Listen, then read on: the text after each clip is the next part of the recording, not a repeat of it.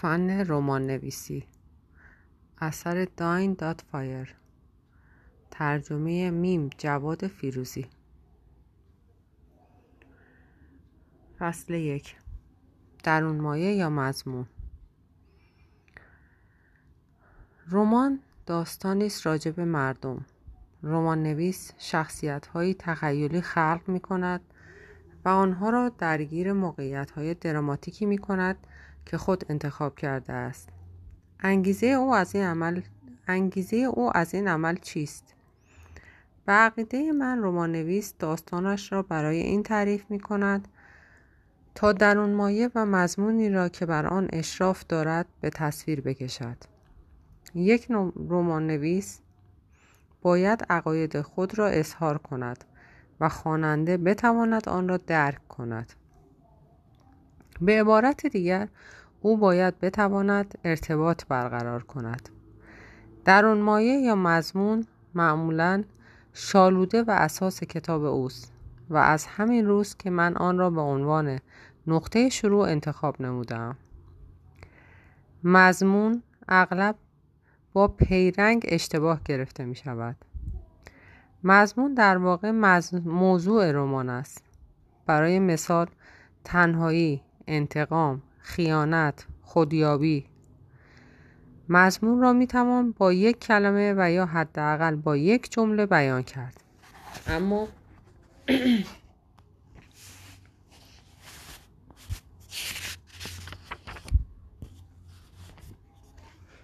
اما پیرنگ عمل داستان است و بسیار بیشتر از یک کلمه یا یک جمله نیاز است تا بتوان آن را به اختصار بیان کرد.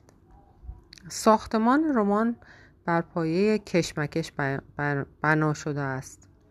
حاصل و نتیجه آن در پایان ممکن است سعادتمندی باشد اما باید یک مشکل اساسی وجود داشته باشد تا بتوان بر اساس آن پیرنگ را هدایت کرد.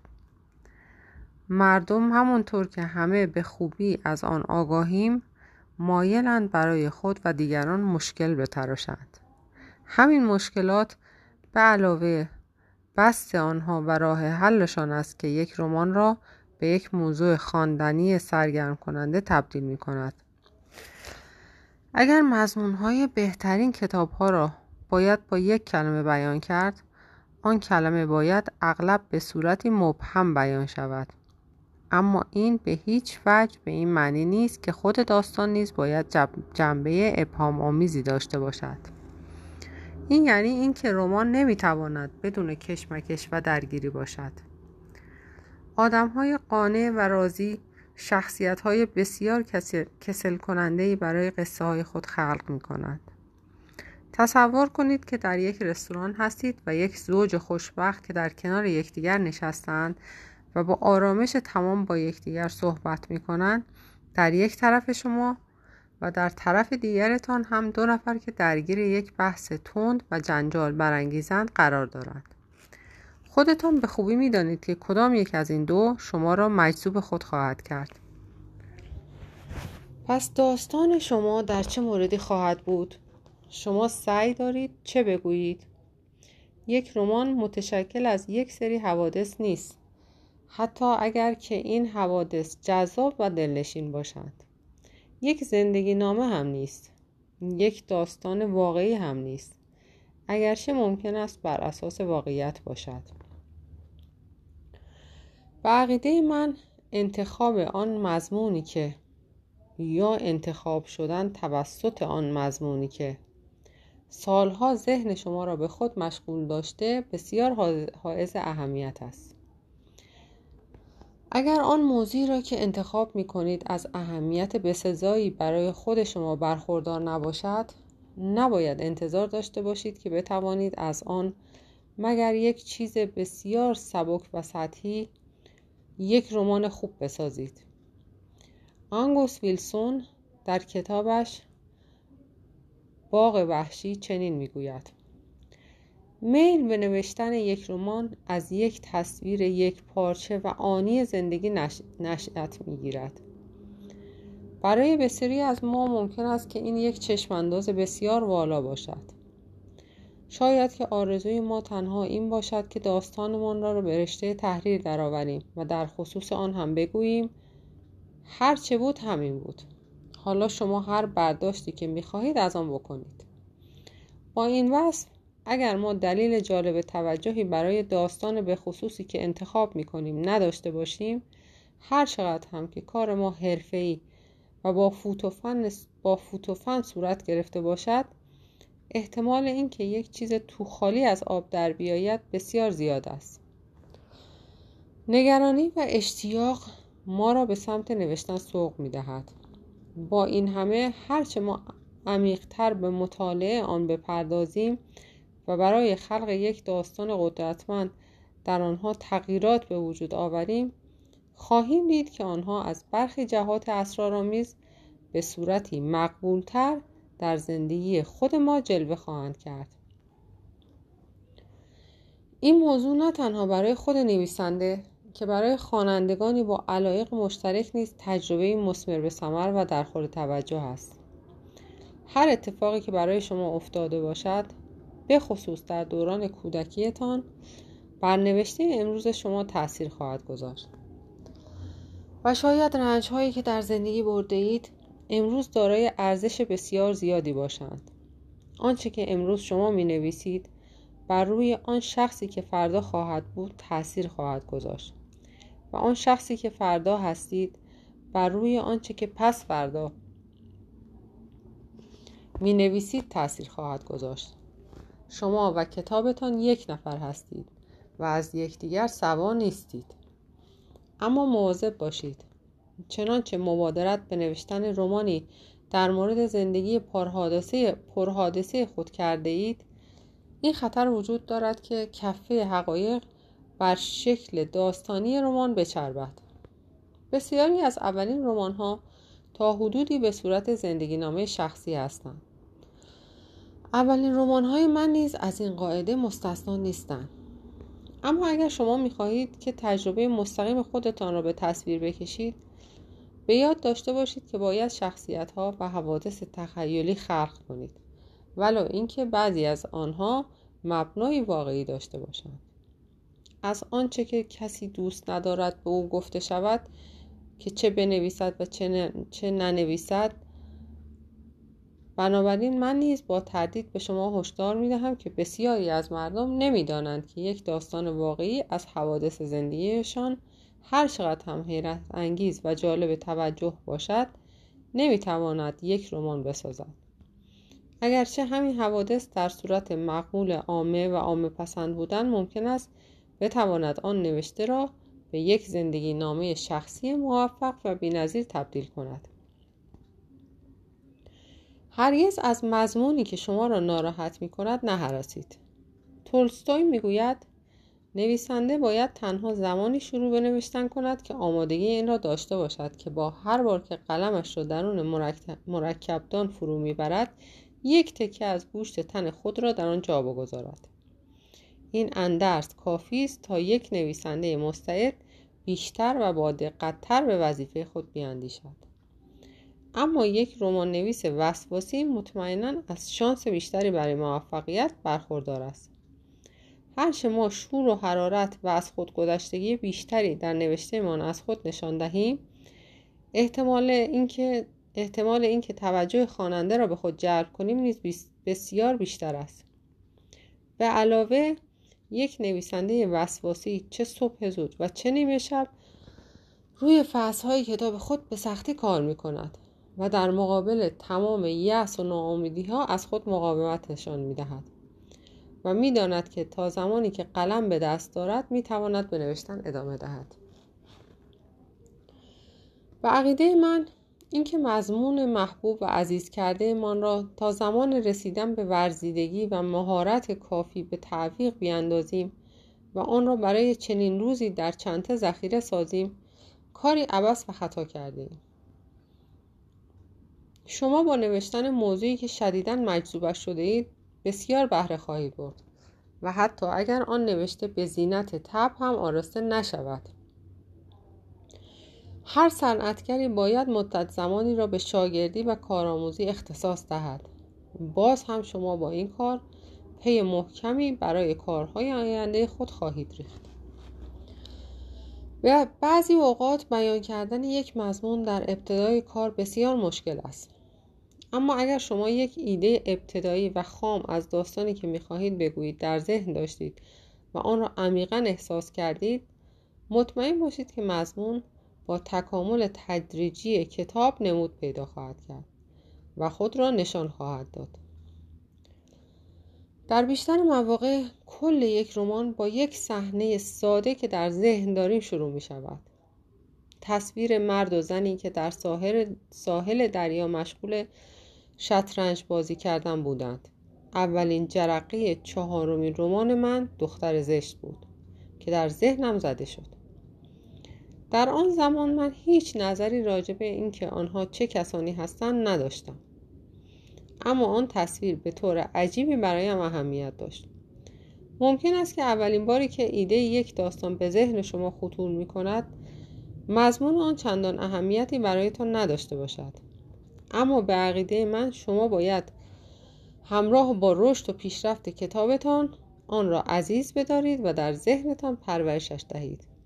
به یاد داشته باشید که حتی اگر خود داستان به طور فضاینده بر شما فشار بیاورد و مرتب شما را قلقلک دهد باید مدام از خودتان این سوال را بپرسید که من می‌خواهم چه بگویم؟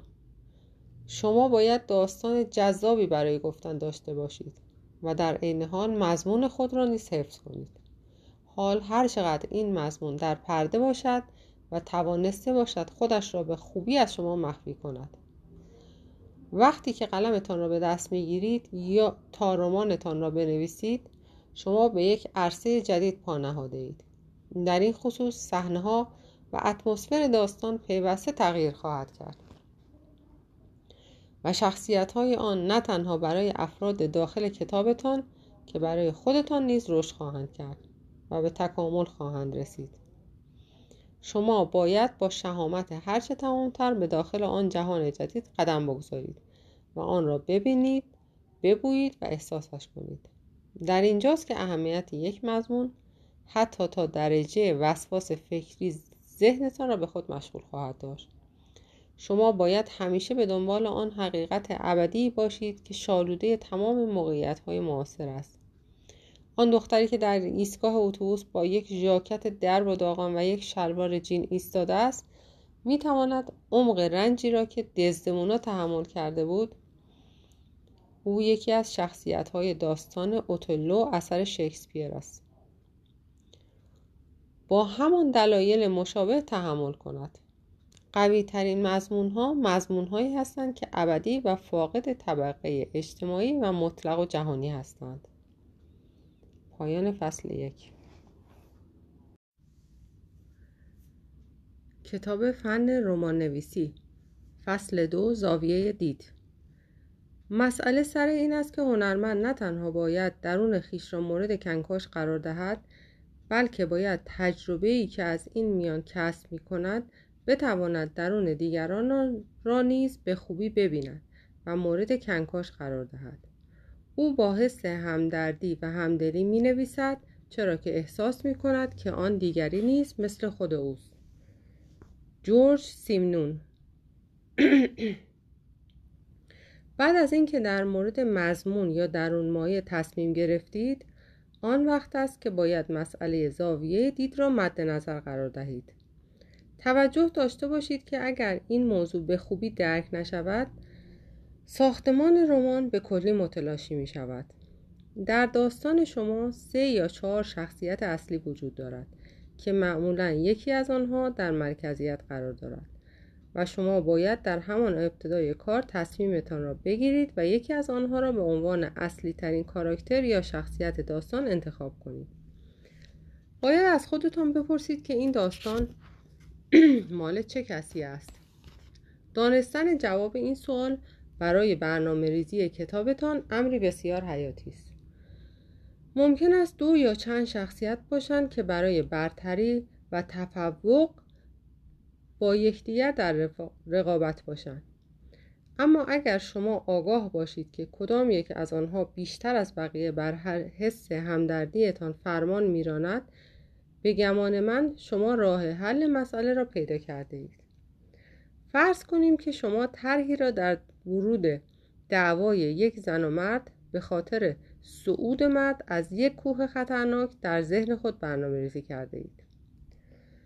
اگر شما از آن دسته افرادید که معتقدند هر کسی کار خودش بار خودش حتی اگر با کارهایش موجبات غم و ناراحتی کسانی را که دوستشان دارد فراهم کند به این نتیجه می رسیم که شما کتابتان را از زاویه دید آن مرد خواهید نوشت.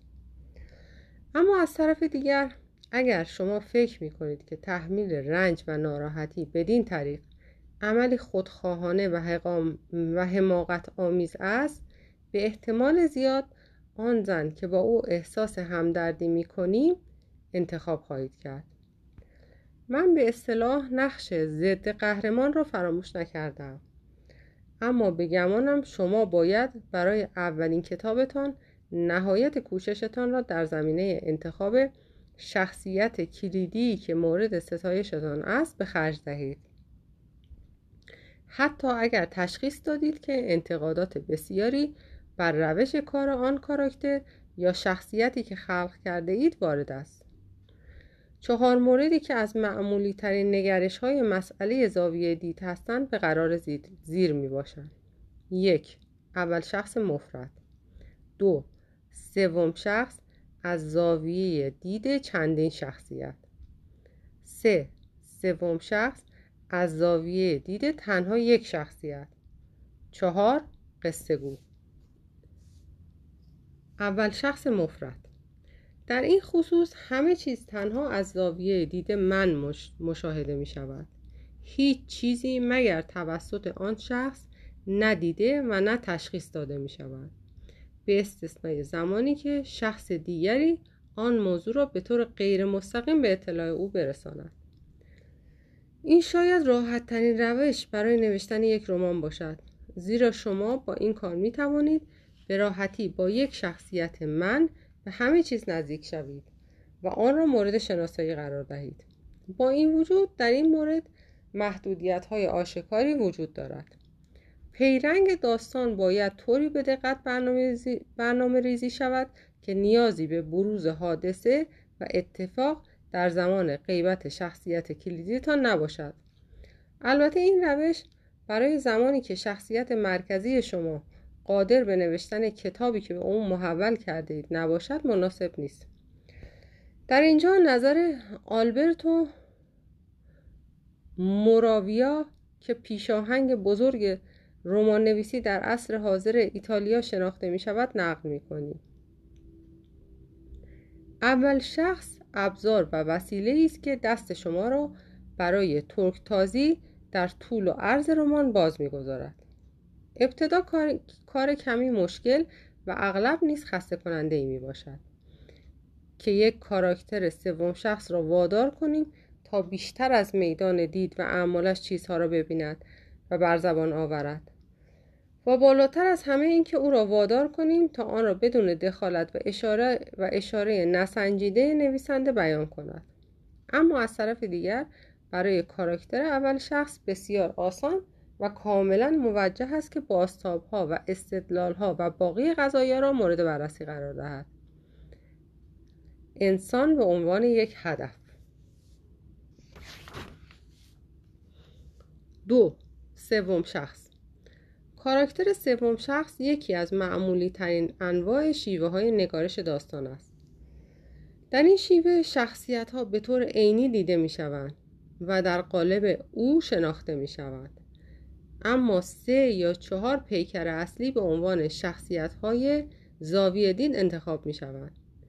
این بدین معنی است که نویسنده برای اینکه بفهمد که آنها دقیقا چه فکر می کنند و چه احساسی دارند به خودش اجازه می دهد که وارد مغز و ذهن آنها بشود این موضوع در مورد دیگر افراد توی داستان که توسط شخصیت های زاویه دید فقط از بیرون صدایشان شنیده می شود و اعمالشان مشاهده می گردد اعمال نمی شود این موضوع از نظر من بسیار حائز اهمیت است که زاویه دید را در بین فصل و یا حداقل در بین صحنه دست نخورده باقی بگذاریم و آن را تغییر ندهیم.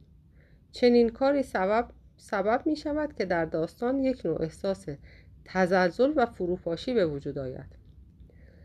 بسیاری از نویسندگان زاویه دید را به همین صورت تغییر می دهند. اما من هنوز هم بر این باورم که این عمل می تواند داستان را تضعیف کند. خواننده پا به پای شخصیت زاویه دید پیش می رود و اوضاع را مورد شناسایی قرار می دهد و درست عین اون مکان را می بیند. به چیزها با همان زاویه مخصوص نظر, نظر می اندازد و به نظاره وضعیت کامل داستان می پردازد.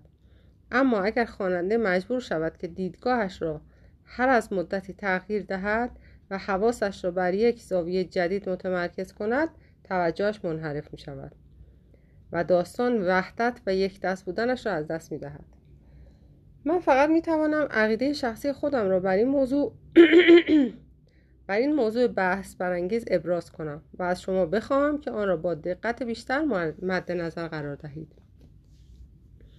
برای مثال اگر شما رمانتان را با یک نزاع که بین یک زن و شوهر در سر میز صبحانه صورت گرفته است آغاز کنید باید ابتدا تصمیم بگیرید که داستان از زاویه دید کدام یک از آنها تعریف شود و این کار تا به آخر فصل بدون تغییر ادامه داده شود.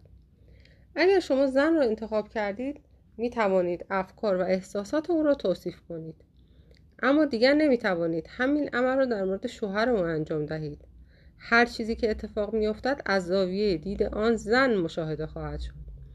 او با وجود اینکه می تواند شوهرش را ببیند و صدایش را بشنود که چه می‌گوید و شما به عنوان نویسنده باید آن را شرح دهید اما نمی‌تواند بفهمد که چه چیزی در فکر و ذهن او میگذرد. بنابراین شما نباید به خودتان اجازه دهید که در این موقعیت از چیزهایی که آن زن در مورد شوهرش نمی‌داند پرده بردارید. و آن را برملا کنید. در فصل دوم با انتخاب شوهر به عنوان شخصیت زاویه دید می توانید افکار او را فاش کنید. در فصل سوم ممکن است فرد دیگری شخصیت زاویه دید داستان بشود و در فصل چهارم شاید دوباره همون زن انتخاب شود و این همه بستگی به توسعه پیرنگ رمان دارد. برای هرچه روشنتر شدن این نقطه نظر در اینجا مثالی میآوریم. مارگارت از آن سر میز صبحانه به شوهرش چشم قره رفت. او رب دو شامر ابریشمی آبی رنگش را پوشیده بود و چهرهش همچنان از خواب سرخ و گلگون بود. مارگارت گفت چرا اینقدر سر و رود تو همه؟ او به خوبی می‌دانست که گفتن این حرف شوهرش را ابوستر خواهد کرد. اما شیطان درونش او را سیخونک می‌زد و بدین کار ترغیب می‌کرد.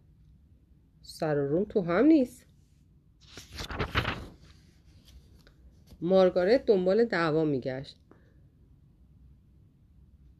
تا جویی را که از نزاع طولانی شب قبل به خانه حاکم بود بزد تا جوی را که از نزاع طولانی شب قبل بر خانه حاکم بود بزداید گفت چرا هست؟ در اینجا همه چیز را به طور مطلق به زاویه دید مارگارت محول کرده ایم و حفظ این زاویه دید کاملا صحیح و سنجیده است. مثال زیر فاقد آن قدرت و قوت واقعی است.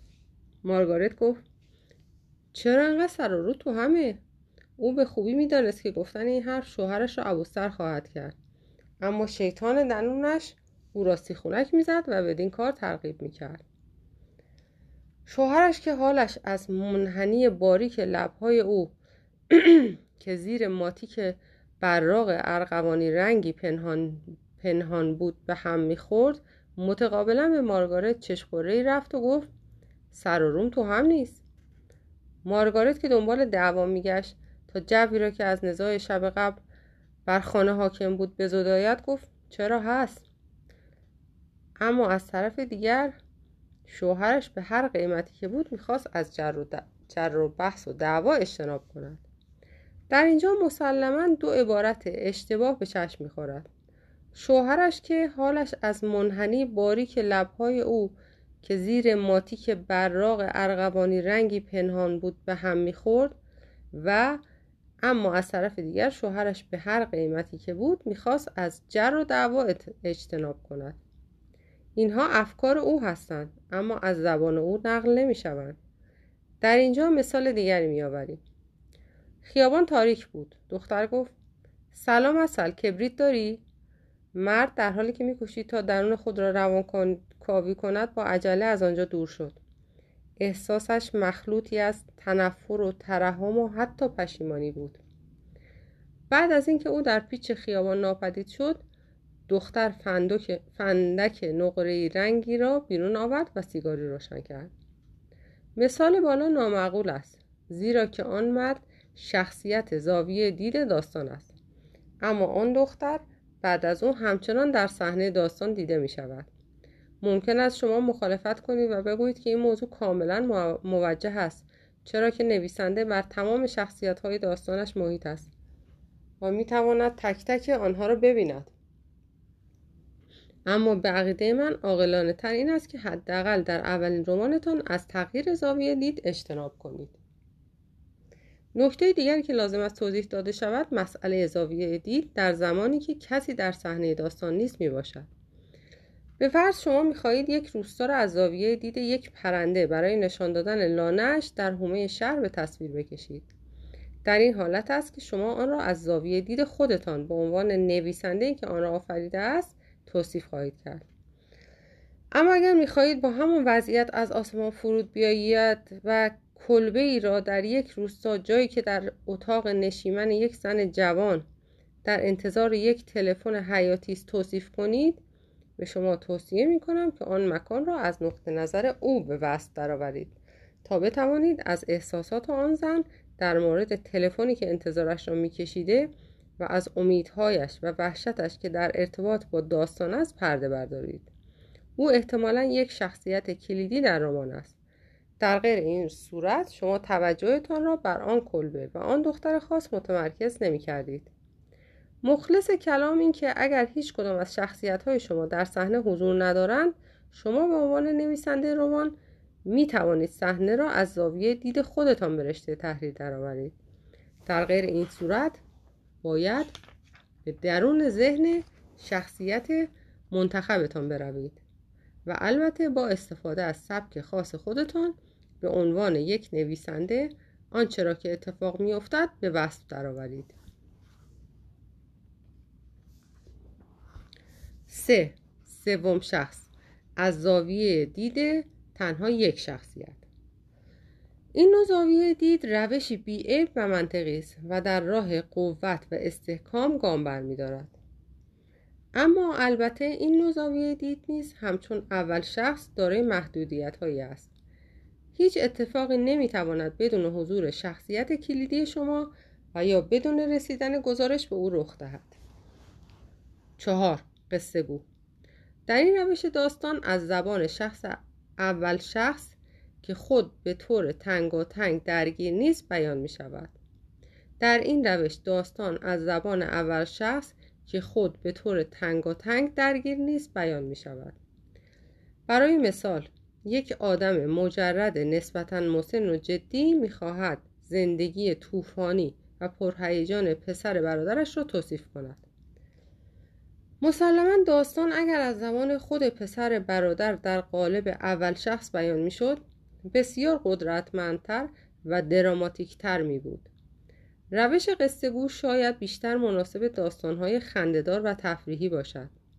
شما ممکن است پیش از اینکه به نگرش و شیوه خاص خودتان برسید نیاز به کسب تجربه بیشتری داشته باشید. انتخاب شما به نوع رمان نویسی که هستید و نیز به ضرورتهای داستانتان بستگی خواهد داشت. زمانی نینا بادن در یک سخنرانی اظهار کرد شما مردم را در رمانتان بهتر می‌شناسید تا در زندگی واقعی. زیرا که در رمانتان می‌دانید که آنها نظرشان چیست و چه فکر می‌کنند. تا اینکه خودشان به زبان بیایند و بگویند که نظرشان چیست و چه فکر می‌کنند. شما باید در مورد انتخاب اینکه کدام یک از شخصیت قرار است پرده از افکار واقعی آنها بردارد شخصیت های زاویه دید و اینکه کدام یک تنها اجازه دارد بگوید که آنها چه میاندیشند تصمیم بگیرید. این خود یکی از مسائل جذاب رمان نویسی است.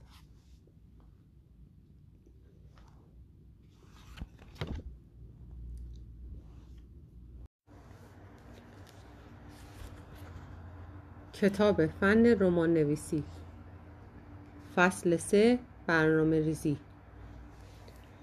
آنچه که بیش از همه مرا به زحمت می اندازد برنامه ریزی در رمان و تلفیق تأثیرات و تمام تمهیدات باطنی است که همچنان در خدمت هنر می باشد چرا که مفهوم سبک صرفا به آنها بستگی دارد. گوستاف فلوور گوستاف فلوبر برنامه ریزی یک موضوع شخصی است. بعضی از مردم به آن کم بها می دهند و مستقیما دست به کار نوشتن می شوند بعضی دیگر پیش از شروع کتاب اصلیشان هفتاد من کاغذ صرف نوشتن برنامه ریزی می کنند پاره دیگر هم در ذهن خود به این کار می پردازند اگر شما از آن دست افرادید که بر روی کاغذ برنامه ریزی می کنند یک دفترچه یادداشت کلاسوری می تواند برایتان مفید واقع شود. چه بسا که تاکنون نظرتان را در مورد مضمون رمان نام یک شخصیت یک صحنه احتمالی و یا عنوان کتاب بر روی کاغذی بر روی کاغذ یادداشت کرده باشید. شما همچنین به تعدادی مداد و کاغذ چرک نویس نیاز دارید که در نقاط مختلف خانه قرار دهید. تا هر کجا و هر زمان که ایده و عبارتی به ذهنتان خطور کرد بتوانید بر روی کاغذ ثبت کنید. شاید فکر کنید که نیازی به چنین کاری نیست و این عبارت و ایده ها در ذهنتان خواهند ماند. اما باید توجه داشت که آنها بعد از مدت کوتاهی از خاطرتان پاک شده و به دست فراموشی سپرده خواهند شد. وجود یک دفترچه و یک چراغ قوه در کنار تخت خواب من یک امر ضروری است. من از آن جمله افرادی هستم که, مس... که به مسئله نیمه هوشیاری اعتقادی پابرجا دارند. چنانچه درست پیش از خواب ذهنم را بر روی مسئله متمرکز کنم اغلب متوجه می شوم که آن مسئله در طول شب برایم حل شده است. اگر در آن ساعت از شب قطعه کاغذی برای خرشنگ قورباغه نویسی آن ایده های جدید خواب آلوده در دسترسم نباشد مطمئنا فردای آن روز تمام آنچه به ذهنم خطور کرده بود به دست فراموشی سپرده می شود و اثری از آن در ذهنم باقی نمی ماند. هر کس منبع الهام خاص خود را دارد. اما به نظر من اتکا به ذهن برای حفظ و ثبت ایده ها امری عبس و بیهوده است. در چنین مواردی یک ضبط صوت می تواند بسیار مفید باشد. اما شاید برای یادداشت برداری شتاب زده از یک نکته حیاتی که به ذهن خطور کرده است هیچ چیزی نتواند جای یک پاکتنامه قدیمی و یک مداد کوچک را بگیرد برای شخص من این شخصیت های رمان هستند که بیشترین فضای کاغذ یادداشت های مقدماتیم را اشغال می کنند. مثلا دوران ناخونهایش را می جود. چارلز از گربه متنفر است. آیلین نمی تواند در مقابل وسواس خریدن یک دستبند مقاومت کند. شخصیت اصلی خودتان را انتخاب کنید. اولین کار این است که نام مناسبی برای او بیابید. ممکن است تا زمانی که نام او انتخاب شده رضایت کاملتان را جلب نکرده است شروع شروع رمان هم برایتان مشکل باشد برای این امر کتاب راهنمای تلفن می تواند کمک خوبی به حساب بیاید. هرچند که تا حصول نام مناسب شما مجبور خواهید شد آن نام ها, آن نام ها را بارها تغییر دهید و یا جابجا نمایید. اگر بتوانید بدون استفاده از این وسایل ساختگی نام مناسبی پیدا کنید چه بهتر؟ در اینجا باید یادآوری کنم که نباید از ارزش القاب خودمانی افراد قافل بود. ما همه در زندگی روزمره از آنها برای نامیدن دوستان و نزدیکانمان زیاد استفاده می‌کنیم و به کارگیری آنها در داستان نیز گرما و اصالت خاصی به رمان میبخشد. بعد از انتخاب نام می توانید در شروع داستان سال تولد و سن او را نیز یادداشت کنید. شما باید اطلاعات وسیعی از شخصیت های اصلی داستانتان داشته باشید. حتی اگر مجبور باشید تنها جزء کوچکی از این آگاهی را به کار برید. شما باید وضعیت والدین او میزان تحصیلاتش خلق و خویش مذهبش خط مشی سیاسیش و غیره و غیره را مشخص کنید. باید سلیقه او را در موسیقی و فیلم و غذا و تعطیلات بشناسید. باید قدرت بحث و جدل کردن با آنها در, در مورد جوابهایی که به سوالات شما می‌دهند داشته باشید. به عبارت دیگر باید از سیر تا پیاز زندگیشان را بدانید. حتی خیلی بیشتر از کسانی که در زندگی واقعی می‌شناسید. چرا که شما از وحشتهای نهانی آنها از امید آرزوهایشان و از بدترین و از اصیلترین انگیزه های آنها آگاهی کامل دارید. هرچه بیشتر در مورد آنها بنویسید وضعیت آنها نیز بیشتر و بیشتر بر شما معلوم می شود درست مثل دوست جدیدی که با هر بار ملاقاتش ملاقات شخصیتش بر شما آشکارتر می شود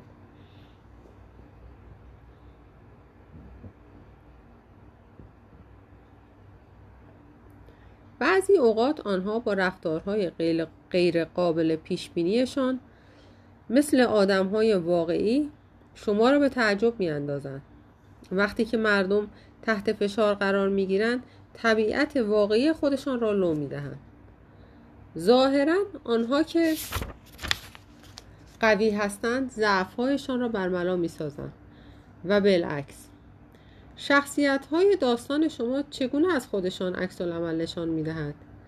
اگر آنها به سمت عشق، تنفر، وحشت، جاه طلبی، یس و غیره و غیره کشیده شدند.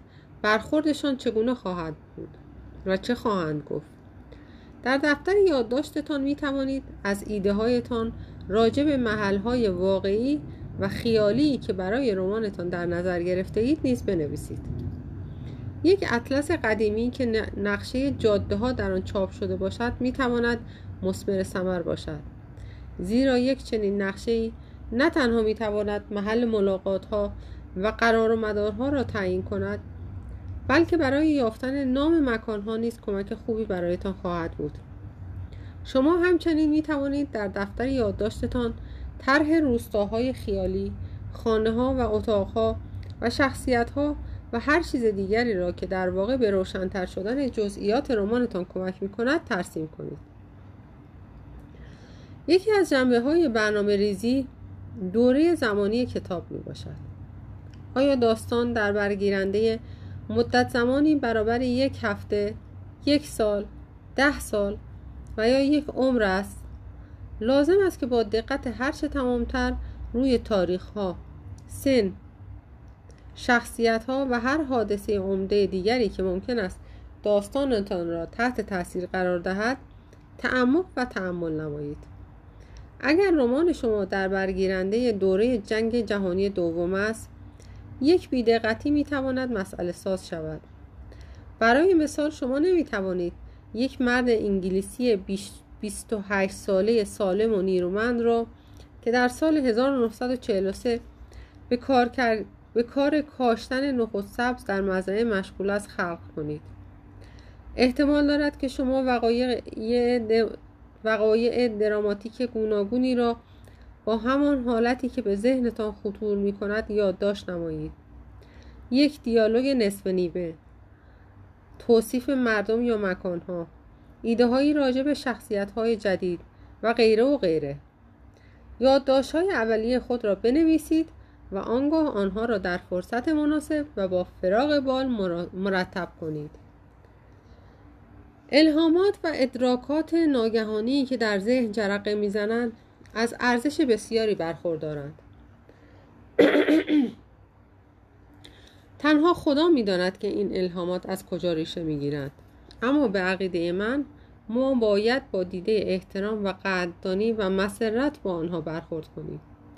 بدون آنها هیچ رمان با ارزشی به رشته تحریر در نخواهد آمد. همیشه دفتر یادداشتتان را در دسترس قرار دهید.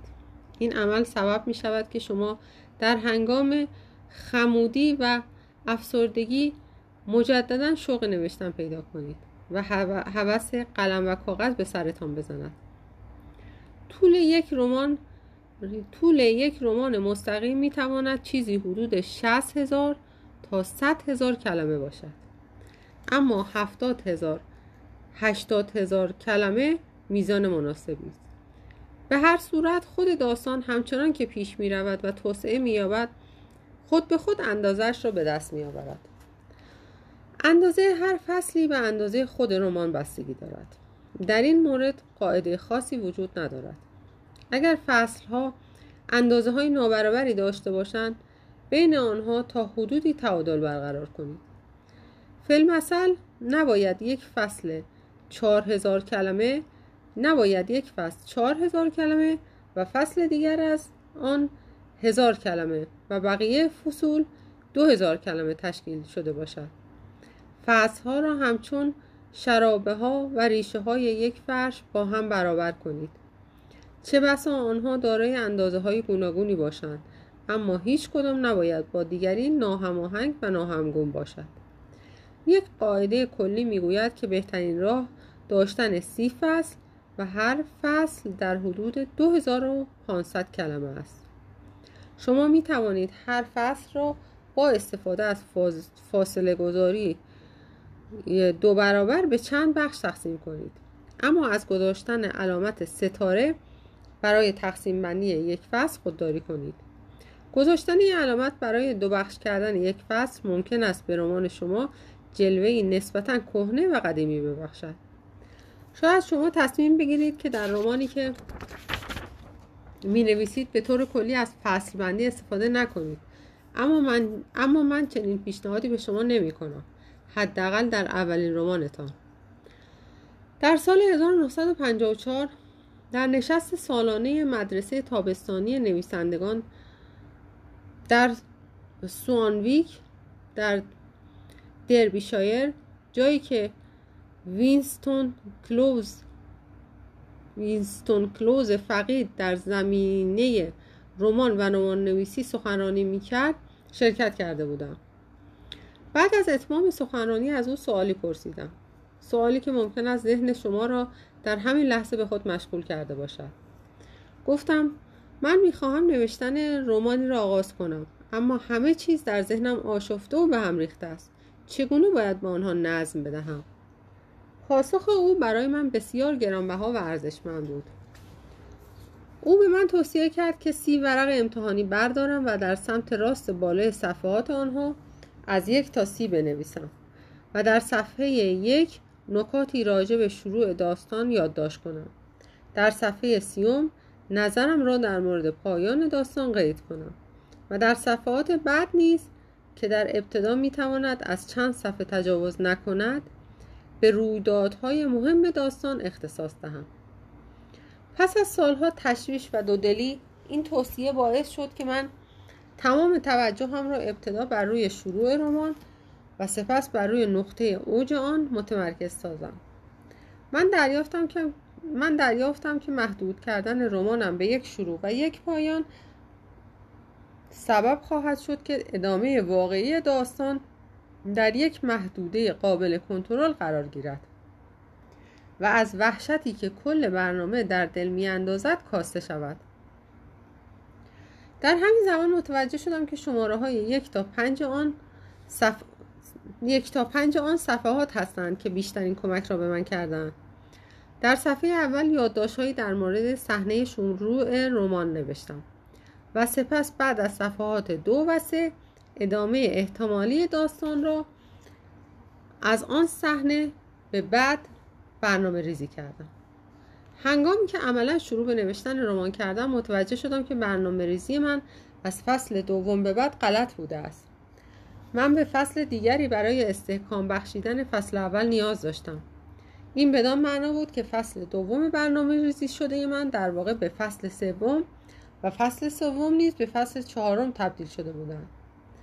عمل یادداشت برداری بر روی کاغذهای امتحانی به شما کمک خواهد کرد تا مسیر داستان را دریابید و با استفاده از آنها تا زمانی که داستان از استحکام برخوردار می شود به جلو هدایت شوید.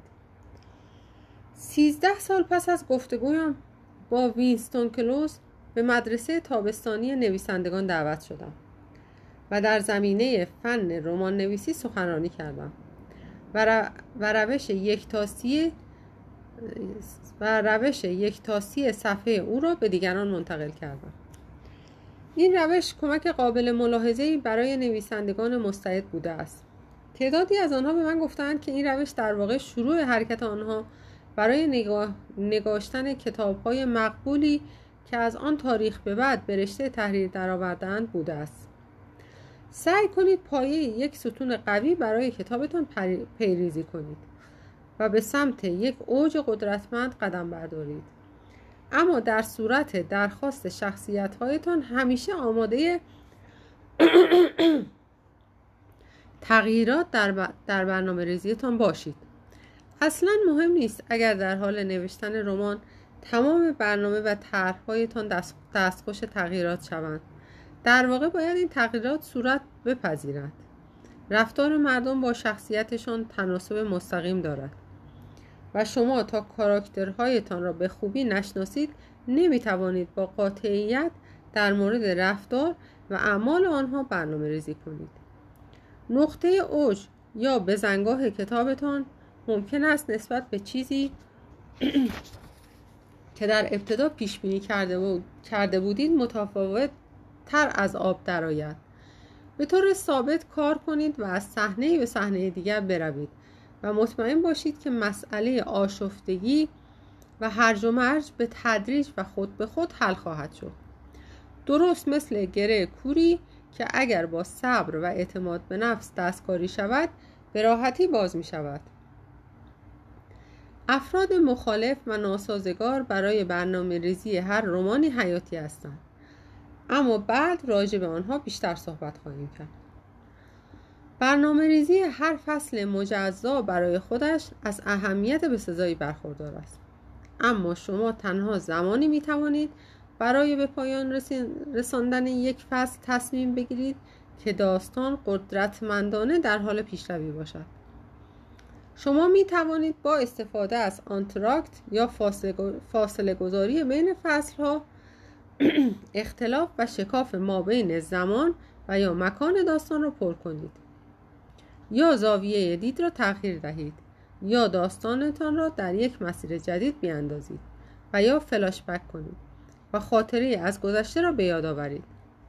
هر دلیلی که برای این کار دارید فقط فراموش نکنید که برای پایان دادن به فصل ها باید تمهیدی به کار ببندید که خواننده را وادار کنید که صفحه را ورق بزند و به سراغ فصل بعد برود. بقیده من یک رمان باید از ابتدای کار روان و انعطاف پذیر باشد. سفری اکتشافی و پر از شگفتی و حادثه. اگر شما که نویسنده رمان هستید مرتبا شگفت زده شدید به احتمال قریب احتمال قریب به یقین همین اتفاق برای خواننده رمانی خواهد افتاد. من به ندرت پایان داستانهایم را می‌دانم و این میسر نمی شود مگر زمانی که به انتهای چندین فصل از کتاب رسیده باشم. در یکی از کتابهایم تنها زمانی که به آخرین صفحه کتاب رسیدم پایانش برایم روشن شد. برنامه ریزی یک اقدام مقدماتی ارزنده و کارآمد است. اما نباید فراموش کرد که تنها به هنگام پیشرفت و توسعه خود کتاب است که آشفتگی ها به تدریج نظم و ترتیب پیدا می کند. توصیه من به شما این است که دست به قلم شوید و به کار نوشتن ادامه دهید. از آن نه حراسید. اگر بخواهید در مرحله برنامه ریزی معطل کنید و وقت بگذرانید ممکن است هرگز موفق به شروع آن نشوید. کتاب فن رمان نویسی فصل چهار زمینه. نویسنده باید دوروبر شهرش را چه واقعی باشد و چه تخیلی درست مثل کف دستش بشناسد. رابرت لوئیس استیونسون. این واقعه کلا در کجا اتفاق خواهد افتاد؟ بدیهی است که انتخاب زمینه یا جایگاه به داستان و شخصیت های آن بستگی دارد. اما باید توجه داشته باشید که صحنه هایی که بر برمیگزیند چنان تأثیری بر جوی که به وجود می آورید خواهد گذاشت که استحقاق دقت و توجه بسیار زیاد دارد. می توانید به سادگی با انتخاب یک صحنه وجود خواننده را از وحشت، ابهام، تنهایی، آرامش، خشونت، اندوه، سرور و هزاران حالت دیگر آکنده کنید. جملات زیر را بخوانید و ببینید که چگونه تغییرات سریع نقش ها می توانند بر حالات شما تأثیر بگذارند. قطاری در برف تصادف کرده است. حمام طلای یک میلیونر صف طویل در ایستگاه اتوبوس در یک شهر بارانی اسکلت سوخته یک کلبه در بیشه سنبل وحشی وضعیت یک استادیوم بعد از یک گل سر... گل سرنوشت ساز در یک مسابقه فینال.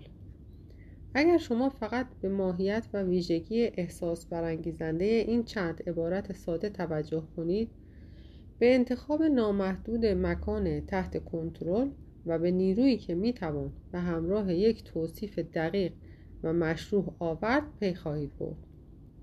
می توانید برای محل وقوع داستان کشور یا کشورهایی را که به خوبی می‌شناسید انتخاب کنید. در صورت عدم آشنایی با محلی که برگزیده اید هر چقدر تحقیقتان دقیق و موشکافانه هم که باشد باز ممکن است که بخشی از فضای داستان را از دست بدهید. اگر هرگز در مترو پاریس حضور نداشته اید چگونه می توانید بوی آن مکان را و یا بلیت های باطله که در آستانه درهای ورودی و خروجی روی هم تلمبار شده اند توصیف کنید. کسی که هرگز در مناطق حاره زندگی نکرده باشد هرگز نمی‌تواند معنای سکوت عرقلیز و تهوع آور و نامطبوع شبهایی که پنکه ها و کولرها به واسطه قطع برق از کار افتادن درک کند. و چه کسی می‌تواند باور کند که مردم در انگلیس می توانند بیوقفه و یک ریز راجع به آب و هوا صحبت کنند؟ کتاب ها و فیلم های راهنما نمی توانند جای تجربه را بگیرند. در اینجا شروع بالتازار از کتاب دوم لارنس دورل به نام الکساندر کوارتت را با هم مطالعه می‌کنیم.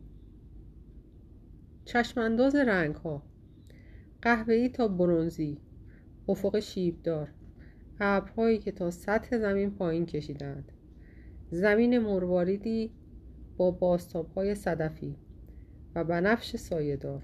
خاک زرد صحرا. آرامگاه پیامبران در غروب رودخانه کهن. تلفیقی از رنگ مس و روی. گسله های شنی عظیم گسله های شنی عظیم آن مثل داغ داغ آب آبهایی از هوا سبز و لیمویی مایل به سربی تنها بادبان ارغوانی تیره شرجی تپنده پری با بالهای چسبنده. نویسنده چه دقیق چه دید دقیقی به رنگها داشته است. سوال اینجاست که آیا او می‌توانسته بدون دانش و آگاهی شخصی این توصیفات را به رشته تحریر درآورد؟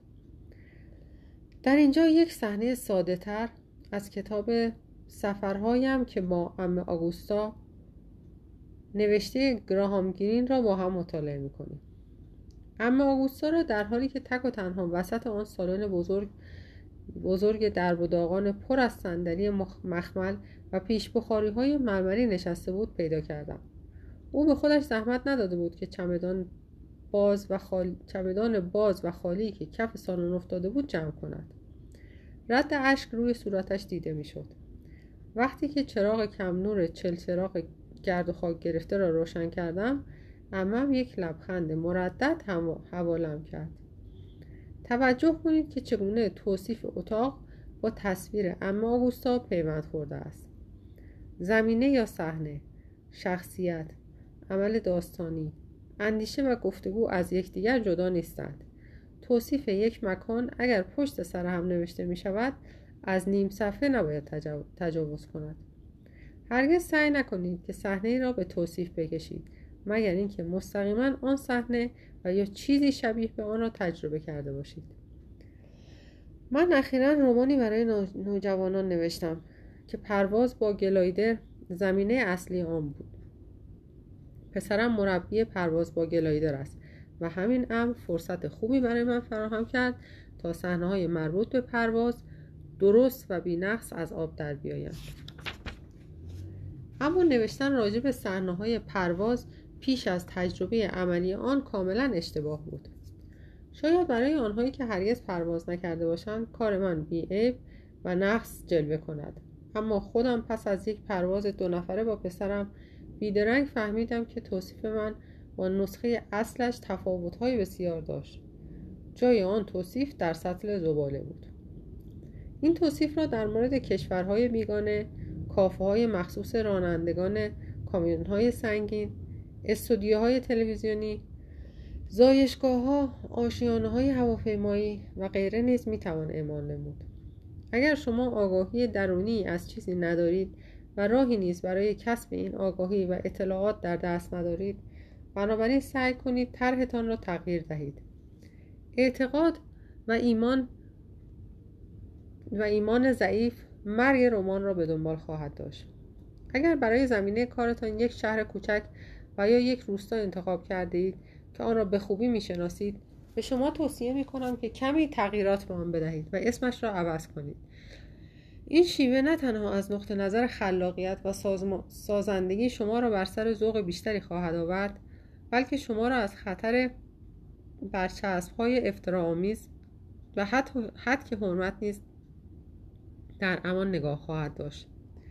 می توانید به شخصیتتان اجازه دهید که نهارش را مثلا در رستورانی به نام هارون که یک رستوران بزرگ و غیر شخصی است صرف کند. اما اینکه بگذارید او در تنها مهمانخانه آن روستا با نام واقعیش و توضیحات دقیق راجع به آن به صرف غذا بپردازید راه خطا رفته اید ممکن است که میهمانخانه همان صاحبان پیشین خود را داشته باشد. اگر می‌خواهید مکانهای واقعی نظیر دریاچه ویندرمر و یا پیکادلی سیرکس را معرفی کنید توجه داشته باشید که جزئیاتتان دقیق در ارتباط با زمانی باشد که داستان اتفاق میافتد. سعی کنید که یک نقش, یک نقش تجسمی به زمینه تان ببخشید فرق نمی کند که این صحنه تخیلی و یا واقعی باشد. شما باید گویاترین و چشمیرترین جنبه های آن را برای توصیف کردن به کار برید. باید بتوانید آن مکان را در چشم ذهنتان ببینید. اگر آن مکان یک باغ است باید بدانید که دروازه آن کجاست و به کجا منتهی می شود باید بتوانید درختها و گلها را ببینید و کیفیت نورها را که در میان برگها می درخشند تشخیص دهید. باید بدانید که در چه فصلی از سال چه ساعتی از روز و چه نوع روزی هستید. به عبارت دیگر خودتان آنجا باشید. همان گونه که در فصل برنامه ریزی توضیح دادم کشیدن طرح و نقشه می تواند کمک مفیدی برایتان باشد. هر صحنه ای مثل یک تصویر رویایی است. یک نوع توهم است که آگاهانه در ذهن مجسم شده است. با این حال بخشی از آن منبعث از سرچشمه های اسرارآمیز است که تخیلات را سیراب می کند این می تواند از تجربه واقعی تصورات خوشایند و خواب و خیالات ترس و یا شاید صرفا از یک حس زیبایی بینی و یا حس دراماتیک نشعه بگیرد. بسیاری از رمان نویسان معتقدند که این نیروی بسری یا تجسم سازی زمینه فطری و ذاتی دارد. اما شما اما شما با ممارست و تمرین می توانید آن را در وجود خود پرورش دهید. درست مثل پرورش جنبه های دیگر نویسندگی. ببینید که آیریس مرداک چگونه در رمان ماشین مقدس و کفرآمیز عشق یک اتوبان جدید را به وصف می کشد. دیوید در پروازش به محلی رسید که این اواخر به نظرش جلوه شگفتآوری پیدا کرده بود. آن خاکریز قهوه‌ای در هم و بر هم و کناره بزرگ و پیش در پیچ آن چیزی که به گدازه های آتشفشان آتشفشان پیچ و تاب خورده میمانست. همچون دریای عجیب و راکت. به سوی علف های معمولی معمولی آن مرتع معمولی کشیده شده بود. مرتعی که دیوید آن را پیش از آمدن اتوبان به خوبی می شناخت جایی که او تابستان گذشته در میان مه رقیق ساکت و سرگشته طلایی رنگی طول و عرضش را برای یافتن قارچ جستجو کرده بود. اما اکنون آن دریای آتشفشان خاموش شگفتی گذشته را نداشت و ظاهرا دیگر متعلق به آن دیار نبود. آن کوه بزرگ و قهوه‌ای دیگر رنگ گذشته را نداشت و از قطعات سبز علف و گلهای سفید و کوچک مینا و گلهای سرخ خشخاش و دسته های سرخ و زرد گلهای ستاره شکل و چشم گنجشکی که زمانی سرتاسر سر آنجا را پوشانده بود هیچ خبری نبود. باز هم رنگ. توجه کنید که نویسنده چگونه به گذشته آن دورنما یعنی به زبانی که دیوید در جستجوی قارچ بوده است رجعت می کند این موضوع بر هیجان و جذبه دریای آتشفشان می افزاید اینکه شما بتوانید برای مکانهایتان های هماهنگ و متناسب با هم طراحی و برنامه ریزی کنید بسیار مهم است. برای مثال اینکه شما صحنه فصل اول کتابتان را به یک آپارتمان مجلل در نیویورک اختصاص دهید و سپس تغییر موضع بدهید و به یک خانه روستایی پرت و دور افتاده در ولز نقل مکان کنید و بقیه رمان را آنجا ادامه دهید. کار مناسبی صورت نداده اید. اما اگر در آخرین فصل رمانتان مجددا به همان آپارتمان در نیویورک بازگردید هماهنگی و تعادل را برقرار کرده اید. در واقع اگر در طول رمان یک دور کامل بزنید و آنگاه مجددا به نقطه شروع بازگردید بسیار هم جذاب است. البته هیچ قانونی در مورد تعداد مکانها و صحنه‌های مختلف در یک رمان وجود ندارد. تمام یک رمان می‌تواند در یک اتاق و یا دهها صحنه مختلف اتفاق بیفتد. شاید اعتدال مناسب در این مورد عاقلانه ترین کار برای یک رمان نویس تازه کار باشد. زمینه های خارجی بسیار پرطرفدارتر و مردم پسندترند اما من به شما توصیه می کنم که نگران این موضوع نباشید. شما فقط برای داستانتان صحنه طبیعی در نظر بگیرید. و آنگاه کار نوشتنتان را بر پایه انسجام و مهارت متمرکز سازید. کتاب فن رمان نویسی فصل پنج شخصیت پردازی. ما علاقه به آن گونه عینیتی که مجموعه ای از تیپ و کاراکتر ماشینی می سازد نداریم. بلکه به آن گونه توانایی کاملا شاعرانه علاقه مندیم که بتواند معرف امید، ترس، خشم و عشق شخصی با شکل و فرم انسانی باشد. تا با تقسیم خود به اجزای کوچکتر بتواند خود را توصیف کند و از تکثیر خود یک یا صدها موجود خلق نماید. آلبرتو موراویا چگونه می‌توان شخصیت های قابل باور خلق نمود؟ آیا آنها را از هیچ خواهید ساخت و یا از آدم های واقعی؟ جواب این است که هیچ کدام از این دو روش به تنهایی نمی‌تواند شخصیت آفرینی کند. برای این منظور باید آمیزه ای از دو روش به کار بست. ما باید تخیلمان را بر اساس اطلاعاتی که از خود داریم و از افرادی که می‌شناسیم بنا نهیم. نویسندگان داستانهای تخیلی آدمهایی با بودها و جنبه های بسیار هستند و بعضی از شخصیتهایشان نمای تغییر و تحول یافته خودشان می باشد و تمام این شخصیت ها چه خوب و چه بد از یک قوه تخیلی حساس ساخته و پرداخته می شوند از یک قوه تخیلی حساس ساخته و پرداخته می شوند یک رمان نویس کارش این است که به روشنی ببیند و بگوید که مردم چگونه اند به گمان من جان مسترز تمام هنر شخصیت پردازی را در این جمله ساده جمع کرده است. اما ما چگونه می توانیم به روشنی ببینیم و بگوییم؟ مورد اول بستگی به درک ما از طبیعت انسانی و مورد دوم به تکنیک نویسندگی ما که از تجربه و مطالعه به دست آورده ایم. بستگی دارد. شخصیت های یک رمان نباید مستقیما از مدل زنده گرفته شده باشد. جدا از مسئله افترا و که حرمت این عمل از لحاظ هنری غیر قابل قبول است.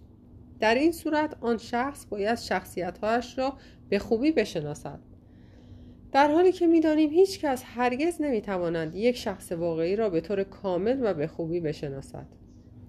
هیچ فردی تمام تجارب تنهاییش، امیدهایش، نگرانیهایش و دلبستگیهایش را هر چقدر هم که به او نزدیک باشیم برملا نخواهد کرد. و این غیر ممکن است که بتوان رفتار یک شخص را تمام و کمال شناخت مگر اینکه با سرگذشت او از بد به تولد آشنا بود. بنابراین اگر ما برای یک شخص واقعی اعمال و رفتاری تخیلی خلق کنیم و او را در یک رمان بگنجانیم مثل این است که ساختمانی را بدون در نظر گرفتن یک پایه و اساسی استوار ساخته باشیم.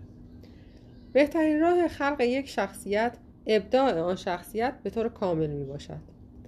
بنابراین تمام رفتار و گفتار او برای شما شناخته شده است و هر عملش بر اساس خلق و خوی خواهد بود که خود شما ابداع کرده اید. در این صورت شما در موقعیتی خواهید بود که می توانید رفتارهای نه تنها متقاعد کننده بلکه اجبار ناپذیری برای او خلق کنید. اگر شما بدین طریق عمل کنید شخصیت هایتان از درون خودشان رشد خواهند کرد. اگر شخصیتی را از یک مدل واقعی انتخاب کردید مجبور خواهید بود که اعمالی را به او تحمیل کنید که علل ریشه‌ای آنها برایتان قابل فهم نیست. البته نویسندگان رسمی بعضی اوقات دست به چنین عملی می‌زنند اما من هرگز این چنین توصیه‌ای به شما نخواهم کرد.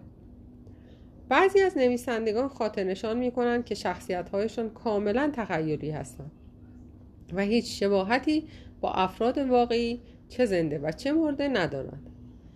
اما این ادعا هیچ بار قانونی ندارد و از ارزش قانونی برخوردار نیست. در کتاب سال نویسندگان و هنرمندان بخشی وجود دارد مربوط به حد که حرمت و افترا در بریتانیا. یکی از اهداف اصلی شما به عنوان یک رمان نویس باید این باشد که بتوانید خوانندگانتان را وادار کنید که نسبت به وقایع و اتفاقاتی که برای شخصیت های رمانتان میافتد اهمیت قائل باشند.